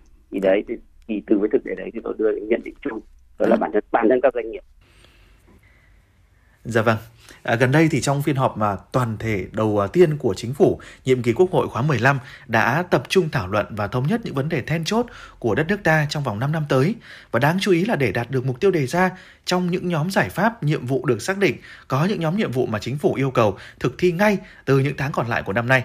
Chính phủ xác định rằng là bên cạnh sức người, vật lực và tài chính thì cần có sự chung sức đồng lòng trong tất cả các hoạt động. Yếu tố không thể thiếu trong nỗ lực chung này đó là công nghệ. Vậy thì với ông Bình, à, cộng đồng doanh nhân doanh nghiệp có thể đóng góp như thế nào trong câu chuyện này đây ạ? Thì tôi cho rằng là uh, trong xã hội thì sẽ có sự phân công lao động, mỗi ngành, mỗi nghề, mỗi loại công việc thì sẽ phải có những cái sự chung tay giúp cho đất nước vượt qua những khó khăn này. Trong đó giới doanh nghiệp, giới doanh nhân và doanh nghiệp thì tôi cho rằng là chúng ta cần tập trung vào các cái giải pháp công nghệ để uh, giúp giải cứu cho nền kinh tế. À, làm giúp lưu thông hàng hóa và việc thương mại, sản xuất và dịch vụ nó diễn ra được à, tốt đẹp hơn, à, được à, thuận lợi và bình thường hơn. Thì trong đó tôi nghĩ rằng là có ba cái nhóm chính. Thứ nhất là các giải pháp công nghệ trong việc thúc đẩy cái việc bán hàng trong tình hình mới, à, việc mua bán, thương mại mua bán trong tình hình mới. Bởi vì bây giờ thương mại mua bán truyền thống nó bị phong tỏa như thế này thì nó phải có các cái hình thức thanh toán, hình thức uh, các cái công nghệ để giúp cho người ta bán hàng à, gọi là, là là thuận lợi hơn. Ví dụ như ở Nextech thì chúng tôi rất tập trung vào việc mà đi dạy và tuyên truyền việc là live, live stream bán hàng online, ừ. hoặc là vừa mới ra mắt cái nền tảng liên quan đến bán hàng thông qua cộng tác viên, áp dụng đúng mô hình chiến tranh nhân dân trong việc là ai cũng có thể uh, uh, tham gia kinh doanh và bán hàng một cái gì đó để kiếm thêm thu nhập trong mùa dịch. À, cái giai đoạn cái, cái cái cái cái nhóm thứ hai đó là cái nhóm về logistics. Về chúng ta bây giờ trong thời kỳ đại dịch thì câu logistics uh, lưu trữ và lưu thông hàng hóa nó là cái uh, khó khăn nhất và và và và nó là cái có thể nói là huyết mạch của nền của nền kinh tế. Đấy, thì uh, uh, và và cái nhóm giải pháp thứ ba đó là cái nhóm giải pháp liên quan đến các công nghệ để chăm sóc khách hàng, chăm sóc khách hàng cũ và làm cho cái uh, thiết lập cái, cái, cái sợi dây mà để liên kết thông tin thông suốt giữa các doanh nghiệp với các khách hàng và người tiêu dùng. Xin được cảm ơn chia sẻ của ông. Thế nhưng mà bên cạnh cái sự nỗ lực của doanh nghiệp thì cũng cần có sự đồng hành của các cơ quan chức năng. Các vị khách mời có những suy nghĩ như thế nào về những chủ trương, những chính sách của chính phủ, các cơ quan chức năng trong việc hỗ trợ đồng hành cùng với doanh nghiệp vượt qua đại dịch? Ông Đoàn có thể chia sẻ về điều này ạ? Tôi nghĩ đấy là cái trách nhiệm lớn của các cơ quan quản lý nhà nước. Chủ trương của chính phủ thì rất đúng rồi, là hỗ trợ với các cái nguồn lực lớn nhất có thể nhà chính phủ đã hỗ trợ. Thì hiện giờ là có rất nhiều các loại hình doanh nghiệp, nhưng theo tôi nghĩ là hiện giờ các cơ quan quản lý nhà nước vẫn đang băn khoăn hỗ trợ đợt này đợt kia thì hỗ trợ cho doanh nghiệp nào, doanh nghiệp vừa và nhỏ, doanh nghiệp to hay là doanh nghiệp nhỏ siêu nhỏ hay là doanh nghiệp khởi nghiệp hay vân vân. Nó quá nhiều cái sự băn khoăn đấy, thì tôi nghĩ là tất cả các doanh nghiệp thì đều bình đẳng cả, cũng đều cần phải hỗ trợ, nhưng mà cái mà quan trọng nhất là làm thế nào hỗ trợ doanh nghiệp tốt. Bởi vì doanh nghiệp tốt là doanh nghiệp gì? Doanh nghiệp người ta làm ăn có khả năng quản trị, người ta nộp thuế đầy đủ, người ta tuân thủ pháp luật, người ta có quan tâm đến người lao động vân vân đấy. Thì những cái doanh nghiệp tốt đấy cần phải duy trì. Thế còn có những doanh nghiệp mà người ta đã yếu quá rồi mà cộng thêm cái dịch bệnh mà người ta có đóng cửa, như vừa rồi là mấy chục nghìn doanh nghiệp đóng cửa, thì tôi nghĩ nếu mà vì mới hơi dịch bệnh mà người ta đã bị khó khăn như thế thì tôi nghĩ đấy cũng là một cái sự đề kháng trong vấn đề quản trị, người ta có vấn đề.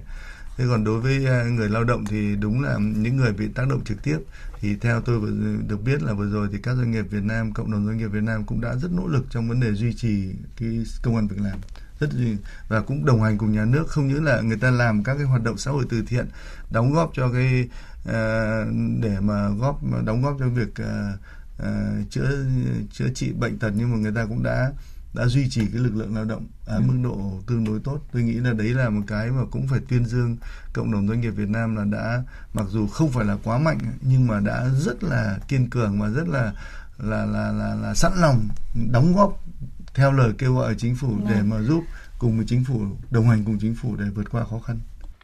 Bà Đặng Thúy Hà có thể chia sẻ quan điểm về câu chuyện này được hay không ạ? Vâng, trong thời gian vừa qua, à, thời gian Covid vừa qua thì có lẽ là chính phủ cũng đã làm rất là nhiều những cái việc tốt và có nhiều điểm cộng trong cái suy nghĩ của người dân cũng như là của doanh nghiệp, à, gọi là tạo thêm những niềm tin yêu đối với chính phủ, đối với à, những cái chính sách của nhà nước. Thì um, cái câu chuyện mà làm nào để cái Covid, um, tức là cái cái cách mà ngăn chặn Covid ấy, um, thì đấy là một cái câu chuyện đầu tiên. Rồi sau đó chính phủ cũng đưa ra rất là nhiều những cái gói hỗ trợ doanh nghiệp, à, thì đấy là những cái mà chúng ta nhìn thấy rất là rõ. À, tuy nhiên thì tôi muốn à, đưa ra hai cái vấn đề tiếp theo ở đây. À, cái đầu tiên thì nó cũng liên quan đến phần mà anh anh Đình Đoàn vừa mới chia sẻ ấy. Có lẽ là cái chính sách thì nó khó có thể là gọi là chính sách chung ấy, thì à, nó tốt nhưng mà nó chưa đủ. À, có lẽ là các doanh nghiệp cũng cần được chia ra những phân khúc doanh nghiệp. Ví dụ những ngành hàng nào cực kỳ là quan trọng, những ngành hàng ngành hàng nào cần phải ưu tiên để mà à, để mà hỗ trợ trước, hoặc là những cái doanh nghiệp nào mà à, đang phát triển tốt hay doanh nghiệp nào đang à, khó khăn, hoặc là doanh nghiệp nào thì đang có đà phát triển, ví dụ như vậy. Thì cái cách mà mà nhà nước hỗ trợ thì nên chia nhỏ hơn, nên chia theo những cái phân khúc để mà chúng ta có thể theo sát được những người nào thực sự cần và những người nào cần ở cái mức độ nào, thì nó cũng sẽ gọi là hiệu quả hơn. À, cái um, à, câu chuyện thứ hai thì à, đó chính là về phía à, các doanh nghiệp. À, các doanh nghiệp thì tôi cũng vẫn khẳng định lại là không trông chờ, tức là chúng ta phải chủ động, chứ chúng ta không không nên được là cứ phải chờ đợi ai chờ đợi ai hỗ trợ giúp đỡ. À, mà có thể tôi cũng đang nhìn nhận ở cái góc độ là các cái các cái um, các cái cộng đồng đấy, cái um, cộng đồng doanh nhân à, những cái hiệp hội nó cũng sẽ đóng vai trò nhiều để mà giúp, bởi vì là mỗi một doanh nghiệp thì chúng ta khó có thể làm được cái điều gì tốt, nhưng mà hiệp hội chẳng hạn thì nó cũng sẽ giúp được là chúng ta cùng chung cùng chung nhau, đúng không ạ? Cùng chung nhau để đạt được một mục đích tốt hơn cho cái ngành nghề của mình. À, ví dụ như là trong thời gian trong cái thời gian vừa qua chúng ta đã có rất nhiều những cái những cái hiệp định được ký kết chẳng hạn. Thì để những cái hiệp định được ký kết mà được uh, gọi là thực hiện được một cái hiệu quả thì đương nhiên nó phải có những cái khâu trung gian, làm nào để mà chúng ta cùng tiến lên, chúng ta cùng phục vụ ở trong nước và chúng ta cùng đi ra nước ngoài chẳng hạn. Thì cái đó cũng cần cái vai trò của hiệp hội à, để có thể giúp kết nối các doanh nghiệp giữa trong nước và nước ngoài, hoặc là cung cấp những cái thông tin cần thiết để cho các doanh nghiệp chúng ta có thể hoạt động được, chúng ta có thể được triển khai được cái công chuyện công việc kinh doanh của chúng ta một cái hiệu quả hơn. Vâng, xin được cảm ơn những chia sẻ của các vị khách mời. Như Thủ tướng Chính phủ Phạm Minh Chính đã khẳng định, giai đoạn này là thử thách rất lớn, nhưng đây là thời điểm lửa thử vàng, gian nan thử sức. Chính phủ luôn quan tâm đồng hành và thấu hiểu cũng như chia sẻ cùng với doanh nghiệp doanh nhân. Chính phủ đang làm và nỗ lực hết sức có thể trong điều kiện của đất nước để tháo gỡ những khó khăn và thúc đẩy sản xuất kinh doanh cho doanh nghiệp trong bối cảnh đại dịch covid mười chín đang diễn biến hết sức phức tạp. Chúng ta tin tưởng rằng với sự nỗ lực tự thân của các doanh nghiệp và sự đồng hành của chính phủ, các bộ ban ngành chức năng, rồi thì đội ngũ doanh nhân doanh nghiệp Việt Nam hiện nay không chỉ vượt qua được đại dịch mà còn tạo dựng được thương hiệu riêng, đóng góp vào sự phát triển của đất nước. Một lần nữa xin được chân thành cảm ơn các vị khách mời đã đồng hành cùng chương trình của chúng tôi ngày hôm nay. Vâng, thưa quý vị và các bạn, qua cuộc tọa đàm vừa rồi, chúng ta có thể thấy trong bối cảnh của nền kinh tế nước ta đang đương đầu với muôn vàn những thách thức do tác động của làn sóng dịch covid mười chín lần thứ tư. Điều quan trọng là nhà nước, doanh nghiệp, đội ngũ doanh nhân cần đồng lòng, thấu hiểu và cùng nhau chia sẻ những khó khăn, đồng thời nắm bắt cơ hội để có thể được thực hiện thắng lợi mục tiêu kép của chúng ta, vừa chống dịch, vừa phát triển kinh tế xã hội. Đến đây thì thời lượng của Chuyển động Hà Nội trưa hôm nay cũng đã kết thúc, nhưng chúng ta vẫn luôn được gặp nhau trong khung giờ hàng ngày trên tần số ép em chín mươi sáu mê ga héc của Đài Phát thanh và Truyền hình Hà Nội. Chương trình được thực hiện bởi ekip chịu trách nhiệm sản xuất Phó Tổng Giám đốc Nguyễn Tiến Dũng, chỉ đạo nội dung Trà My, biên tập viên Thanh Duyên, thư ký chương trình Thu Vân, phát thanh viên Bảo Nhật, Thuy, Thuy Linh cùng kỹ thuật viên Viết Linh thực hiện. Thay cho lời kết chương trình, xin gửi tặng đến quý vị thính giả một ca khúc Phải chăng em đã yêu do ca khúc Yuki-san thể hiện. Còn bây giờ, xin chào và hẹn gặp lại.